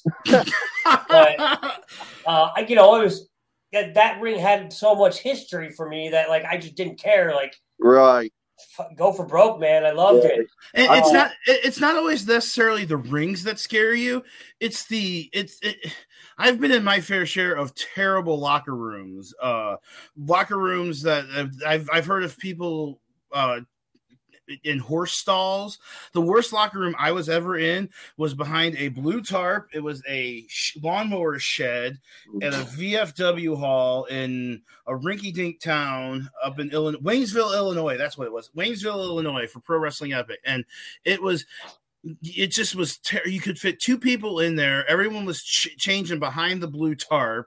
I mean, if someone just walked up and walked, looked around, they'd see a whole bunch of wrestlers naked probably. So I mean that's that's the worst locker room I've probably been been in. So uh I, I well I don't know if I had it beat, but we ran a show in Fremont, Nebraska outside a bar.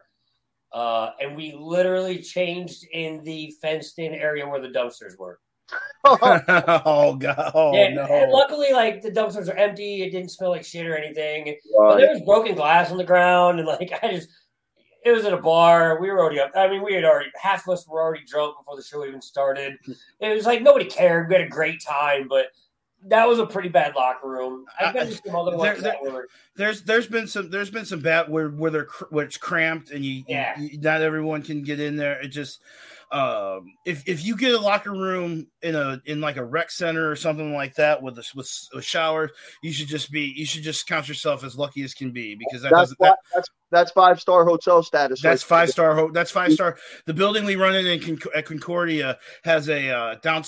We we change backstage on the stage, but we also there's also a actual locker room weight room type thing downstairs with right. showers and. So, so you'll walk down there occasionally. You'll just see some of the wrestlers. They'll be they'll be pumping their they'll be pumping iron and stuff like that, and and getting ready for the show. So it, so if you get a venue like that, be happy because it's yeah. it, it's not something that happens all the time. Yeah, even as a fan here in Kansas City, there's a promotion called uh, K C X W. Uh, they're about to run their first show. They they stopped running shows because of the pandemic, but they're about to run their first show here towards the end of April. Please check them out, Kansas City Extreme Wrestling. And uh, they run it in a venue called Soccer Nation, which is an indoor soccer field downtown Kansas City, and no A C in the building. And I mean, even as a fan, you have to be, you have to have some heart to sit through a two and a half, three hour wrestling show with no A C, just hot as you could possibly think it is. So I can't imagine what it's like for them guys to get in the ring and put it on a fifteen, twenty minute match, man. The, the, More power to you guys. But, Jason, to kind of keep this interview going here, man, and before I actually uh, ask you this next question, I love that shirt.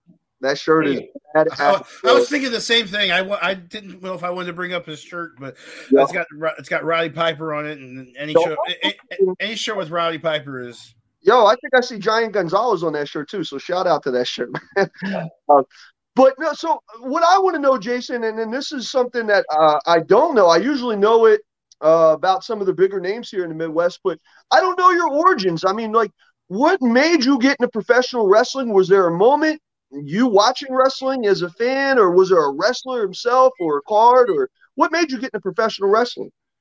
Uh, I stumbled into wrestling, actually. um, I mean, I was a wrestling fan as a kid. Uh, kind of lost touch with it. Uh, all came back around high school when I had some uh, mutual friends that were into it. You know, we did the whole backyard wrestling thing, but uh, I I was dead set on being a stuntman. Oh, wow!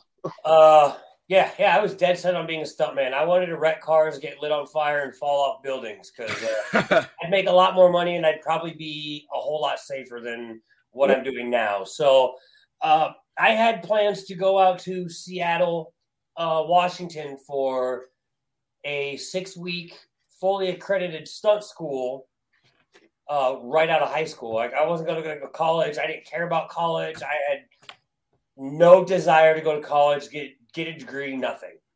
Um, and so when I started looking into it and I inquired about it, I found out that you had to be twenty.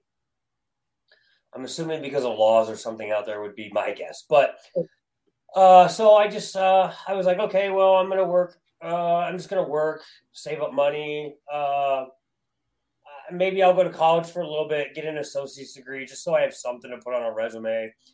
Took a year off from school after I graduated. Uh, before I decided to go to college, but I was, uh, I was working and it, it just, uh, uh, an independent show for a local place popped up. Like I was aware of the local company that we had here. Right. Um, they had a school, it was the Omaha Wrestling Association. Uh, and I looked at it when I was younger, like when I was sixteen, cause they would have trained sixteen year olds, but being a uh, being a preacher's kid and having a mom that's a nurse, mm. super overprotective, they would never sign a waiver for me to train. So, you know, if I'd have got into it when I was sixteen, who who absolutely knows where I would have been. But uh, I was like, all right, well, whatever. And uh, I was at work one day and, and found out that they were having a sh- um, they they rebranded, their renamed their company uh, and was running a show at the junior high school here and. Uh, for a, a guy in our area that had gone down to Harley Race's school and had a brain aneurysm and passed away. Oh, Jesus. Mm. Uh, yeah, it was Chip Douglas. Uh, wow. Kid was phenomenal. Right. Um, had charisma that you could literally feel like when you talk to him. Um, if he was still in things, he would be on T V without a doubt. You, you, it'd be safe to say he had the it factor. Yeah, yeah, absolutely. Absolutely. So uh, we went to that show that night, and uh, we had a good time. Me and my friends had a good time, and and so like we were talking to the guys afterwards, and another guy told me that he's like, "Hey, yeah, there's a show tomorrow in this little town called Everton, uh for some little festival deal." And he's like, "Yeah, if you guys are free, come on up." He's like, "You'll come hang out. You can set up the ring or whatever," and blah blah blah. I was like, "All right, well." We didn't have anything else going on. I had to work, but I went into work and was like, yeah, I don't feel good. I'm leaving. And then we left because like, I didn't care. I was uh, I was an assistant manager at Foot Locker. Nice shithole to work for. So it was like, whatever. Like, so we just. Did you have to wear the stripes, bro, at Foot Locker? Were you in the stripes? Yep, yep. yep.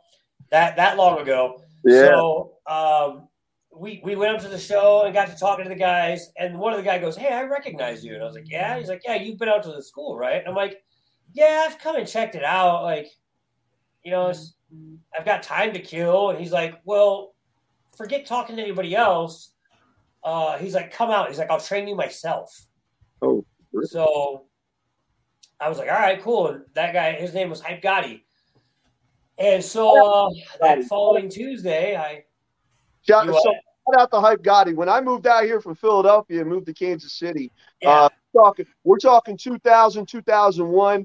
I remember yep. going to watch Hype Gotti, Derek Stone, Jeremy Wyatt, Mark Sterling, all them guys. So shout out to Hype Gotti. Absolutely.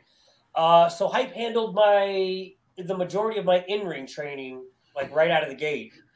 Uh, but Hype Gotti being Hype Gotti, he was really flaky. So uh, I, I think I trained with him only like a few times. Uh, I, I literally, I, I look back at it now, I think I've only had like six to eight weeks of actual in-ring training mm. Mm. before I started. Uh, and so I went out there and started training with him. And at the same time, you if you know Hype Gotti, you should know Jaden Drago. Yep. Yep. Uh, I was I actually started working with him and his old man at their T-shirt printing shop. Oh, okay. Uh, and, and Drago has a phenomenal mind for wrestling. So he handled all the psychology side of my training. So all we did for eight hours a day was watch wrestling and pick everything apart, and he would teach me the psychology of things. Mm-hmm. So I was getting everything from, from two different areas, right? Which is, which is perfect for me. And, uh, you know, me being me, I was never satisfied. So, like, I did every seminar I ever could get my hands on. Yeah. Uh, luckily, at the time, Ian Rotten was working with the the Ritters out in Muscatine. And so they were bringing guys in all the time. So I was out there training with guys like P. Williams and Chris Sabin, Samoa Joe, Ian Rotten, um, Steve Corino. I mean, the list goes on. I've probably done like one hundred fifty seminars, if not more. So, but that's not uh, a bad thing. No, Rest, wrestlers should do more seminar. I mean, more more of the local more of the local guys should. If there's a if there's a seminar available, you should you should definitely get on get and, on board. And knowledge and knowledge is power, and that goes to, to anybody in the wrestling business, not just wrestlers, but even for uh, you know dumbasses like myself who's uh, want to get back into the business as a ring announcer a little bit. You know, pay attention, study, but show up to shows, pay your dues, do what's right. You know what I mean? Um, But, you know, Jason, you said something there that was pretty interesting. You said six to eight weeks of training. Sure. Now, with a guy like yourself, been in the business all these years, uh, you, you've mentioned you, you've done some training, you, you've done some promoting, and you're at, you're still an active wrestler, kick-ass at that. Um, but, but, you know, what what would your advice be to uh, wrestlers like that, or even what's your mind frame on that? Do you think that there should be a certain amount of time that they should be in a school before they get to get on a show and have a match? Or do you believe that, you know, uh, kind of that old school thinking of listening in the car and listening in the locker room and watching and observing? I think it's a combination of both. Um, first and foremost, anybody that ever contacts me about getting trained for wrestling, I tell them to find a reputable school. Um, we've got another company here in town that does camps and training before their show, and any, any Joe Blow that shows up and set up their ring can take part in it. Yeah. And they have unqualified and uneducated people trying to train people on stuff. And then I get those people messaging me like, oh, well, I've done training here and blah, blah, blah. And I'm like, yeah, I don't really care. Right. After you step foot in that ring and wrestle the show there, like, if you don't go through my three-month curriculum, I won't touch you. Right. Plain and simple. Right. I, I developed my curriculum after numerous amounts of trial and error. Right. And, uh, you know, I narrowed it down to, like, three months would be, like, the bare minimum. And I'm, it's like a basic intensive course. Like, when people get done training with me, I make sure that they can go anywhere, have a competent match. They can be safe. Yep. Their opponent or their opponent can be safe, and they can do what needs to be done. Right. Um, that's that's that's the thing, is you got to find a reputable school, because Saint Yeah. Louis has got Saint Louis has got a couple of schools. We got we're we're close to the Harley Wrestling Academy. Mm-hmm. Uh, that's still running. Leland Leland's running that. Got the Dynamo Pro Dojo. Uh, Davey Richards just started up a uh, Team Ambition up here in Saint Louis. Uh, Bob Wharton has a school here too as well. So it, we're we're we're good in the Saint Louis area, but it, it, it's different for everybody, because you don't know how, how you don't know how quick they're going to pick it up, how quick they're going to be able to, you know, not be dangerous. I mean, mm-hmm. some people it, they could pick it up in maybe six weeks, maybe eight weeks. Some people, they're gonna. It's gonna take six months, you know, six, six, eight months, you know. I just, I, I mean, I don't know what you think about that. So, uh, I mean, it definitely is a person by person basis. Um, I've got, I've got, uh, I mean, I've got a handful of students that are still very active, and people that I will put my seal of approval on. Um, I've got one. I've got one kid that picked it up after, you know, the three month course. He was ready to go, but he came back and ran it two more times. So he trained nonstop for nine months. Right. And absolutely one hundred percent. If any of them listen to this, they're gonna get bothered, because they always do. But I always tell him, like, he's my standout guy. Like, he gets it. He's still training. Right. But the counterpoint to that is is depending on what you want to do in wrestling, you have to you have to do so much more. And I mean that from the standpoint, when we reopened our school, uh, it was in, I teamed up with one of my students who's a, was a very well-known M M A fighter. And right in the exact same building, he was doing M M A and kickboxing and, and things like that. And I told those guys all the time, I was like, yo, you really want to learn how to strike?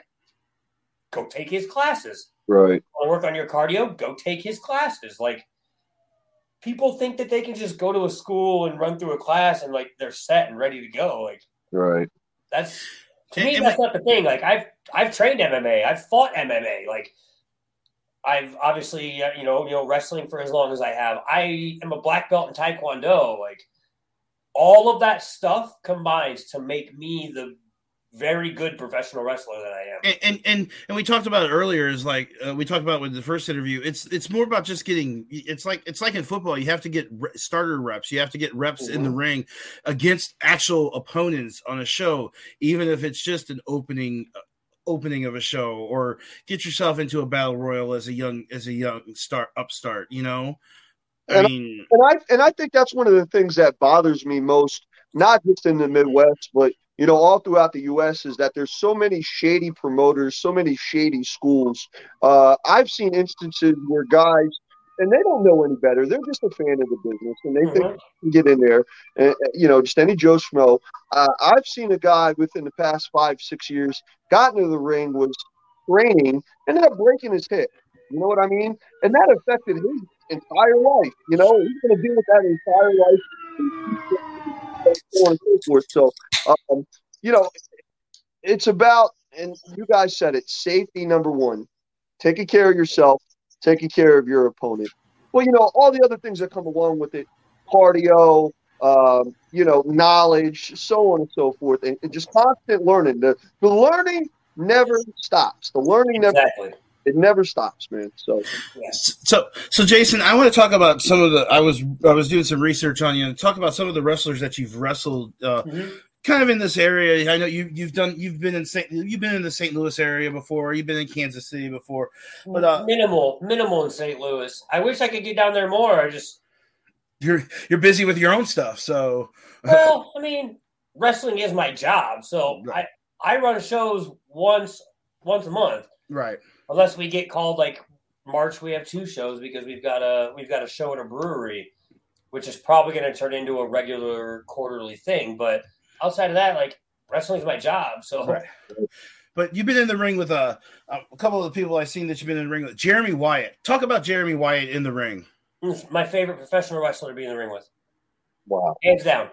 Uh, and, you know, when it comes to when it comes to the discussion about the absolute best wrestlers in the Midwest, my name gets thrown around and Jeremy's name gets thrown around. Jeremy, I absolutely one hundred percent of the time will just absolutely say Jeremy is the single best professional wrestler. He actually he actually area. he actually lives up to his uh, monarch gimmick that he's that he had. You know, he's the. You know. I've, I've told him numerous times, and and anytime his name gets mentioned, uh, I always say that he is an absolute wizard in that ring. From the time he from the time he walks out of that curtain.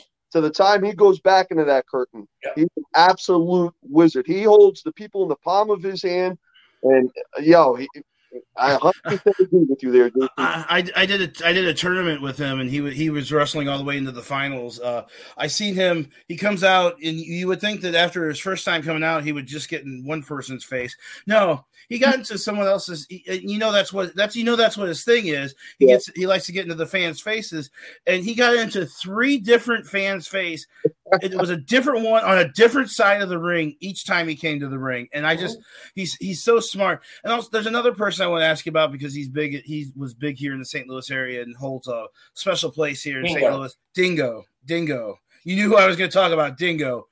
Yeah, yeah, I love Dingo. Uh yeah, man. Uh, me and Dingo went to war for for Ian. Um, our matches at I W A Mid South were fucking brutal. Um, I loved wrestling Dingo. Uh, we had, uh, yeah, we had a lot of fun together. He is a, yeah, he was really good. I mean, like just, he just, he just fit in perfectly every, everywhere he went. Like he could, he could do it all. Right. So he could, uh, that's he could what re- made him so good. He could do the hardcore stuff, but he could also mat wrestle. He could also, mm-hmm. you know, do, you know, it, it, it's, it's just awesome. And I know Saint Louis Anarchy is doing a uh, Dingo Invitational tournament later on this year. So, uh, yeah, I'm uh, not, not going to lie. After the, after the wars we've had for, uh, for Ian and the history Dingo and I have, for me not to be invited to that, it pisses me off a little bit, but whatever. Yeah. And he also faced Delirious too. Delirious ran the G C W uh, Gateway Championship Wrestling Dojo here when it was here, and he's in part of Ring of Honor. Uh, do you have any memories of Delirious? Yeah, man. Uh, so I was on a lot of shows with Delirious um, uh, for for Ian, and uh, and then and then P W P up here had me wrestle him one time after I had won the Midwest X Division title, and um, it was great, man. He was just, you know, he's a consummate professional. Uh, his gimmick was, is phenomenal. Um, he doesn't have to talk. He just he just he just spouts yeah. ra- he just spouts random like words that don't even go together. Well, I mean, that's the thing. There is actually a method to his madness, and he told me about it once. And I don't know if it would behoove me to tell everybody how exactly he does what he does, but I, I was privy to it, and it's uh-huh. it's awesome.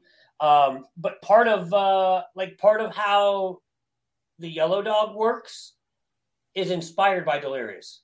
So, yeah, it's it just you, you've worked with some really, really great people here in the Midwest. Wyatt, Wyatt being the best. Dingo, just Dingo. I'm I've only seen Dingo wrestle. He can't. He tried to come back, and then you know he's got that in, that that injury that he couldn't come back from. You know, and it sucks that you have to go, but I'm not quite sure. I, I bet you. I bet you Dingo could probably still pull a pretty darn good match off if he if he if he tried. So I'm sure he could. He was. He just. He had it. He got it. So we're talking about all these wrestlers you face, and you know, first and foremost, I know this is a business. You make your living off of this off of this business. But has there been any moment in this business where you have a markout moment, whether it's being in, in a certain ring or a certain building or going against a certain wrestler? Um, doing two oh five Live for the W W E with Tozawa. Yeah, that's uh, that was really cool.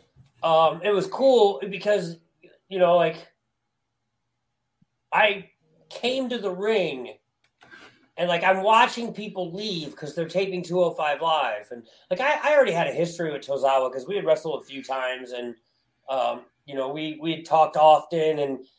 And when they were like, hey, we're going to have you wrestle Tozawa, like we were both like super excited because we were familiar with each other. So it was easy. Yep. Um, but like I'm, I'm standing out there, like I'm coming out to the ramp while it's dark, and like I'm looking at everything. I'm like, yeah, this is really cool. Like, cool, cool, cool. I get in the ring. The ref's like, hey, don't jump up and down. The the ring's mic'd. I'm like, yeah, yeah, yeah, fair. Okay. And then like as I'm sitting there and then the lights come back on and I'm just watching people leave, I'm like, oh, well, this kind of sucks. But I've got, you know, random handfuls of people hollering at me. And then all of a sudden, when they announce my actual name, I, I watch people stop, turn around, and just sit in the nearest seat that they were by and sit back down and watch. So it was like, that was really cool. It was like getting getting to just getting to see, like stopping people in their tracks, getting to see that. Like that was cool. And then uh, working for A E W was really cool. Like just those those atmospheres. Those atmosphere is just so different compared to like an indie show. Um, like I love independent professional wrestling because the interaction, uh, being able to be personable, or when I'm a heel, which I prefer to be, like I love being able to look person dead in the eyes when I just bury their dick in the dirt when they think they can mouth off to me. Like I love it. Um, yeah. But there's something to be said about wrestling in a gigantic arena. And and I don't want to say the ease that comes along with that, but it, it's a completely different animal. Right. Uh, wrestling for T V and, and wrestling for a crowd, two completely different things.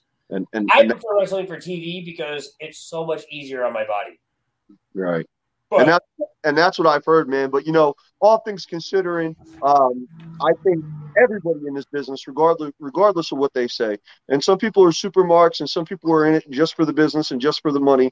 But, you know, to say that you've got to wrestle for the W W E and all of its lineage, man, that's super cool. And, I, you know, again, where, where you wherever you stand in this business, to say that you've actually had a match with W W E, to me, is super, super duper cool, bro, you know? Yeah. So. Bucket list stuff.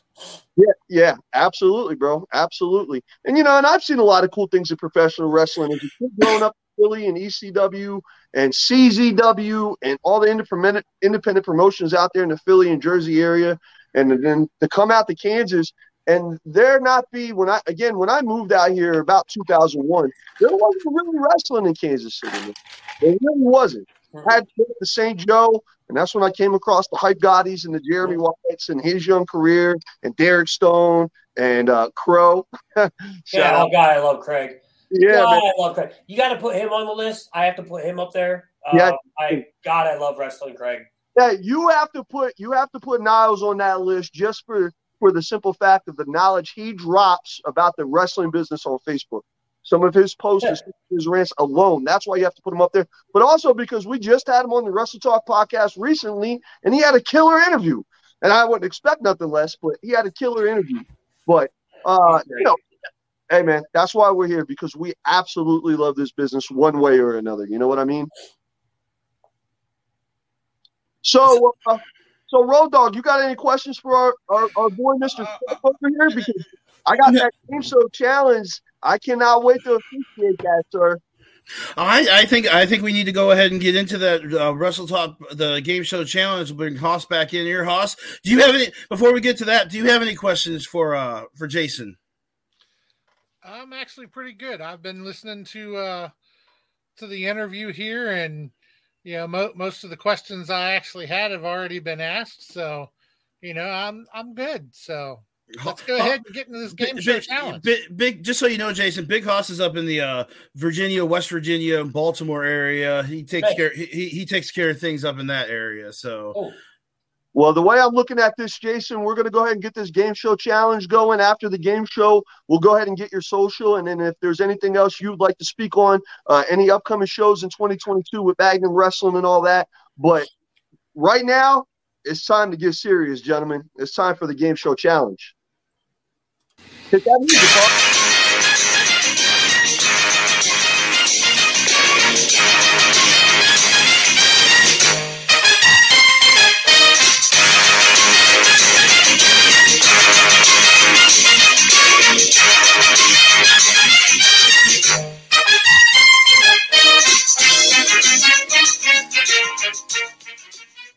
that should be someone's entrance music.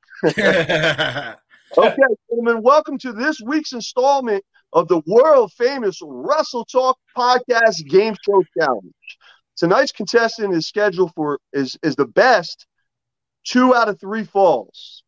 Tonight's contestants are Wrestle Talk Podcast's own Big Sexy Chris Rodell and the Bulletproof Tiger, Jason Strife. In a few moments, I will ask you three questions about a particular professional wrestling topic. Whenever you think you know the answer, all you have to do is shout it out. You can shout it out during my question. You can wait till my question ends. But whoever shouts it out first and gets the answer right, they get the point. Yeah, what did you bad? Tonight's Wrestle Talk podcast game. Tonight, tonight's Wrestle Talk podcast game show challenge category is the Elimination Chamber. I will oh, yeah, give you yeah. information about three professional wrestlers that have won the Elimination Chamber match. When you think you know who I'm talking about, please, again, just shout out your answer. The first person to win two falls will win tonight's contest. Jason, you understand the rules on that, bud? Yeah. yeah. yeah. Okay. You ready? Road Dogg, you ready? Yeah, the host. The, let's just just be straight. The hosts don't do the best at this podcast, at this cha- challenge. Uh, we've gotten better here lately, but we're not very good at this. So, uh, see, I don't. I'm not a big like. I don't. I don't have trivia, history stuff, anything modern day. I am not good at. So, Well, it'll be interesting. Either way, this is going to be great, and it's going to be entertaining. So let's bring it on both of y'all ends. Here we go. I'm going to hit you guys with question one. Here we go. After losing the W W F Championship at WrestleMania fourteen and taking a hiatus for several years due to a broken back. Shawn Michaels. There you go. One point. That's the only one I know. I can promise you that's the only one I know. And those ugly brown tights. Yep. The unfinished tights. Oh, yeah. I forgot about that. All right. One point for the Bulletproof Tiger there. Okay. Here we go. Question two. This current champion in W W E won the E C W championship at the only W W E presented this December to Dismember event. This accomplished amateur wrestler went on to win countless. Bobby Lashley. Ah, I was about to say that. That's a point for Road Dogg over there. Oh boy, we're tied up. Here we go. This is the tiebreaker. Are we ready, gentlemen? Yeah, let's do it. All right. Question three. This current member of the SmackDown roster won the last Elimination Chamber match. However, after the conclusion of the match, he lost the W W E World Heavyweight Championship when The Miz cashed in his Money in the Bank contract. Most recently, this wrestler was eliminated by Brock Lesnar to win this year's Men's Royal Rumble match. Name him. Randy Orton? Yeah, yeah. Fuck. No, Randy Orton's a Raw superstar. I will give you guys a hint on this. He is not from America. Jinder Mahal? What the fuck? What? Kevin Owens? Um, Drew McIntyre. Who said that? I did. There you go. We got a winner, ladies and gentlemen.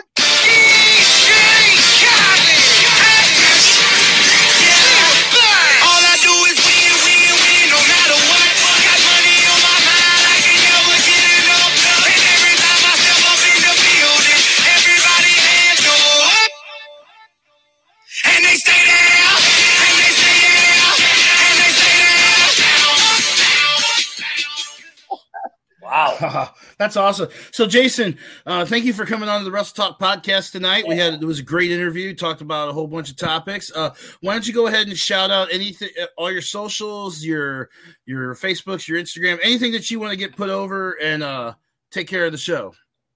Uh, you can find me on Twitter. I hate Twitter with a passion. Twitter's a cesspool. Twitter's a cesspool. I absolutely one hundred percent will not follow you back. Uh, but I will interact if you talk with me. So uh, at Jason Strife, pretty easy. Uh, but more importantly, um, follow at Magnum Wrestling on everything. Uh, Twitter, Facebook. We've got a YouTube page. We've got a Patreon. If you if you don't live close by and want to watch our shows, uh, one of our Patreon tiers has a single camera live stream of the event. Uh, it's basically... Every month, it's the cost of a G A ticket, and if we run more than one show in a month, you get more than one show. So um, Twitter, Instagram, Facebook, Patreon. There's a TikTok. We don't use that yet, but we're going to start. I, I've got some young girl that's going to help me manage the TikTok, so she's pretty smart.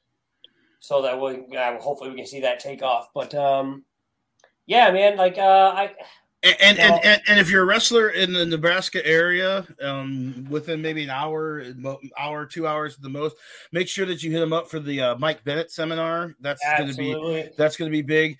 Jason Strife's going to take on Mike Bennett on February twenty-sixth at Stocks and Bonds at a right. I believe I believe venge- it's something with vengeance in the title. I can't remember off the top of my no, head. No, don't sweat the technique. Don't sweat the technique. Yeah, yes. yeah, yeah. Most uh most of our show names are. Uh, They're they're typically pop culture references. Uh, our our March show, it, it our March show is called King of the North, and I, I guess I'll drop it here because I have the graphic. I have to update everything. We're gonna have Josh Alexander.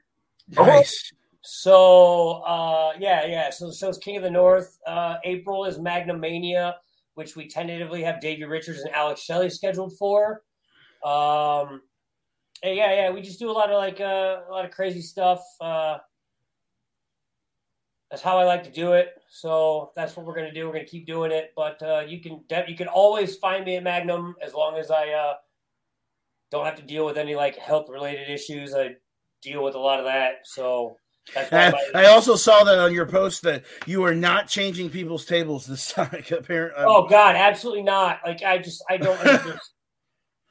it's it's uh it's it's entitled white people. Like I love all of our fans, but they're like, oh, I bought this table, but I want to sit by my friend. I'm like, no, then well, get on the computer and buy the fucking table and pick it. Like I, I yep. It drives me nuts, but it's I, right. I, I, I thought come over so I can deal with it. I thought I thought that was interesting that she posted is like, I am not moving people's seats. You will you will sit at your assigned table. I have done it for over a year and a half. Without fail, every show. So yeah. And then we I redid all the seating I redid all the seating charts through our ticketing site and like I did it differently. So it screwed everything up and I was like, I I had we had all the rebrand with the comeback for the next show, and we didn't have any opportunity to label the tables. So I was like, I was dealing with that all night. Then I had to go out and wrestle in the main event. It was it drove it drove me nuts. So the things that you don't think that people ha- the promoters have to deal with is, is, is those little those those little things that annoy you the most. So think about wrestling on the show and being a promoter. You're and then not, think about wrestling twice on the same show and being the promoter. You're I, you're a crazy man. You're a crazy man, Jason Strife. A glutton for punishment. Well, I, Jason, I, Jason, I, we we, pre- we appreciate you being on the Wrestle Talk podcast tonight. We hope to have you back soon. You are a part anytime, of the Wrestle Talk podcast family. Absolutely, Jason Strife. You are now part of the Wrestle Talk podcast family, my man. Anytime we have a guest on here, you are now officially part of the family, Jason. I hope to make it up to Omaha. Up the Stocks and Bonds. I hope to check out some Magnum Wrestling. If I don't, if I don't get a chance to, I'll definitely be checking you out down at Journey Pro and cheering you on, baby. So, Jason Strife, uh, well, hopefully, hopefully, fingers crossed, somewhere in Kansas City. I know I'll see you in Kansas City somewhere. So, fingers uh, crossed. You actually, yeah, you should soon. So, okay. Oh, okay. spoiler, spoiler yeah. coming. But Jason Strife, you are the man in the ring. You are the man on the interview mic, and you are the man outside the ring. And thank you so much for coming on, doing this interview with us. And welcome to the Wrestle Talk podcast family, my friend. Anytime, guys. Thank you. Thanks, Jason. Man, I tell you, we that this has been a really fun two hours. Two great interviews, Christian Temple and Jason Strife. Uh, I mean. We talked about W W E. We talked about we talked about Terminate. We talked about a little bit about everything, man. Sonny, is there anything else that you want to talk about real quick before we go? Or uh, sorry to all my loyal fans out there that I was not here the first quarter of the show, but you know so, what? So all two of them. Well, one and a half because one's a small person. I don't. I don't correct name, midget, uh, dwarf. But hey, shout out to all of them, man. And are you are you catch, are you catching any wrestling this weekend anywhere in the K- I don't know if there, what is there anything in the K C area or I off the top of my head, I don't believe there's anything in the K C area. Um, this weekend I'll probably have to go over and shine Night Owl's shoes or like clean his windows or do something like that. But no, no K C, no K C wrestling this upcoming weekend. There is a lot of great Kansas City wrestling coming up with D W F with. Uh, Journey, Journey Pro next weekend, I know that. I'm uh, sorry, with that? Journey Pro is on the eighteenth or is on the uh, so nineteenth. Looking forward to. So it'll, it'll be a lot of uh, brownie points this weekend with the with the wife and the kids to get ready for that show. I will be in attendance this time for that Journey Pro. Show. Oh, Renee, Renee says that you uh, that you have to wash his car. Yeah, that's no problem. I mean, he has a big truck. It takes me a couple hours, but as long as he buys me a slice of good pizza and not Quick Trip pizza, you know what? Hold on. Let me stop here. Before we end this podcast tonight, I'm tired of shitting on Quick Trip. Quick Trip, I've loved you. You've been in there for me in my darkest hours with them uh, chili cheese dogs that you used to have back in the day, with your cheeseburgers, with your fire iced teas. Quick Trip's got a lot going on. I'm sorry for shitting on you, Quick Trip. I love you. Big Hoss, what you got going? I, I know you said you were going to, I believe, W D W A up there this weekend. Yeah, going over to uh, the W D W A show we were talking about earlier. You know, looking forward to some big matches there, and it's always exciting. Um, and they actually run the, I believe it's the second and fourth Friday, I mean uh, Saturday of every month in Martinsburg. they run a show, so it's twice a month, and uh, just really looking forward to that. And you know, there's we have A T C W in this area, um, Maryland Championship Wrestling. There, you know, there, there's a lot of uh, different people in this area, so there's always something going on. Right, and I understand. I have, I have my choice of three different shows to go to this weekend if I want. If I want to catch a little bit of wrestling action, we got S I C W at the East Carondelet Community Center on Saturday, February the twelfth. M M W A has Fallout twenty-two at the uh, historic South Broadway Athletic Club, uh, and also W L W is running at, at the Race Arena this weekend. Too. Derek Stone's going to be there, John Webb, a whole bunch of other people. So.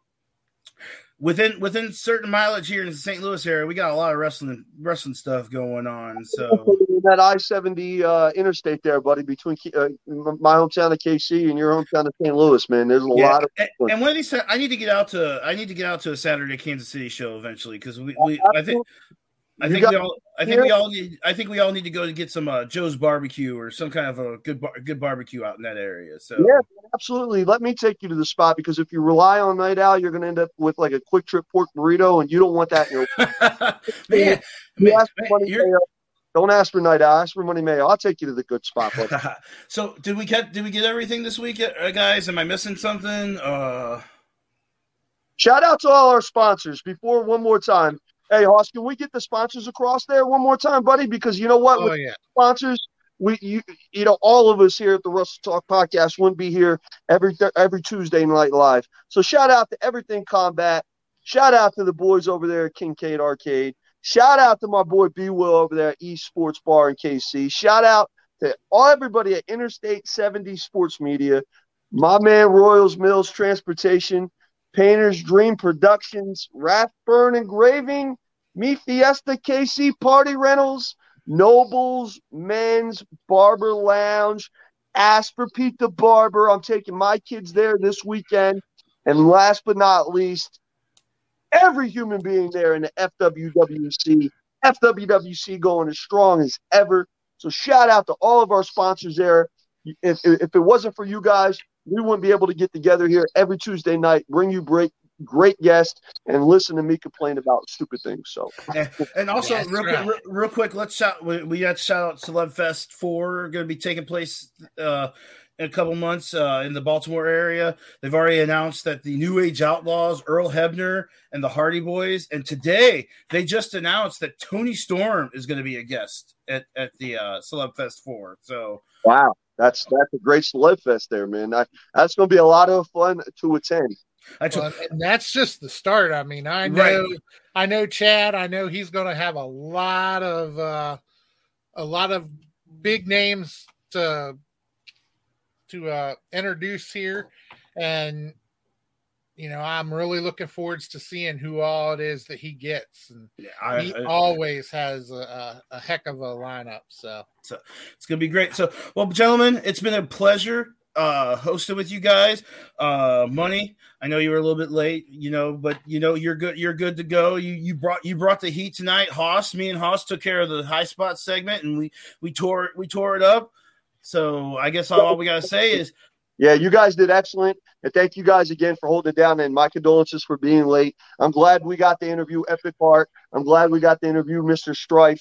You know, great interviews tonight, great show tonight, boys. Let's we'll do, we'll do our podcast every Tuesday. And we're going to do it again next week. Episode three eighty-two comes your way next next next week, Tuesday, on the fifteenth February. Yeah. Uh, Re- Renee, I believe it's going to be Renee and Dick Douglas again, so uh, – I, I know, I know, yeah. yeah. But so, all right, everybody. I, I think I may have a clip, uh, um, a little preview for that show. Let me see. Hold on. Uh oh. Let's hit that. Yeah, if you got that, preview, yeah. let's hit that. Preview. Yeah, I, I think I got a preview of that show.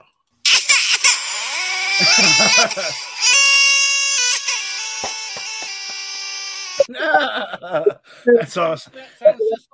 Ladies and gentlemen, please check out Wrestle Talk Podcast next week. Night Owl and Dick Douglas do a phenomenal job. As much shit as we give them, they really do. That's a shoot. They do a phenomenal job. So um, thank you, guys. I appreciate it, man. This is, this is awesome tonight.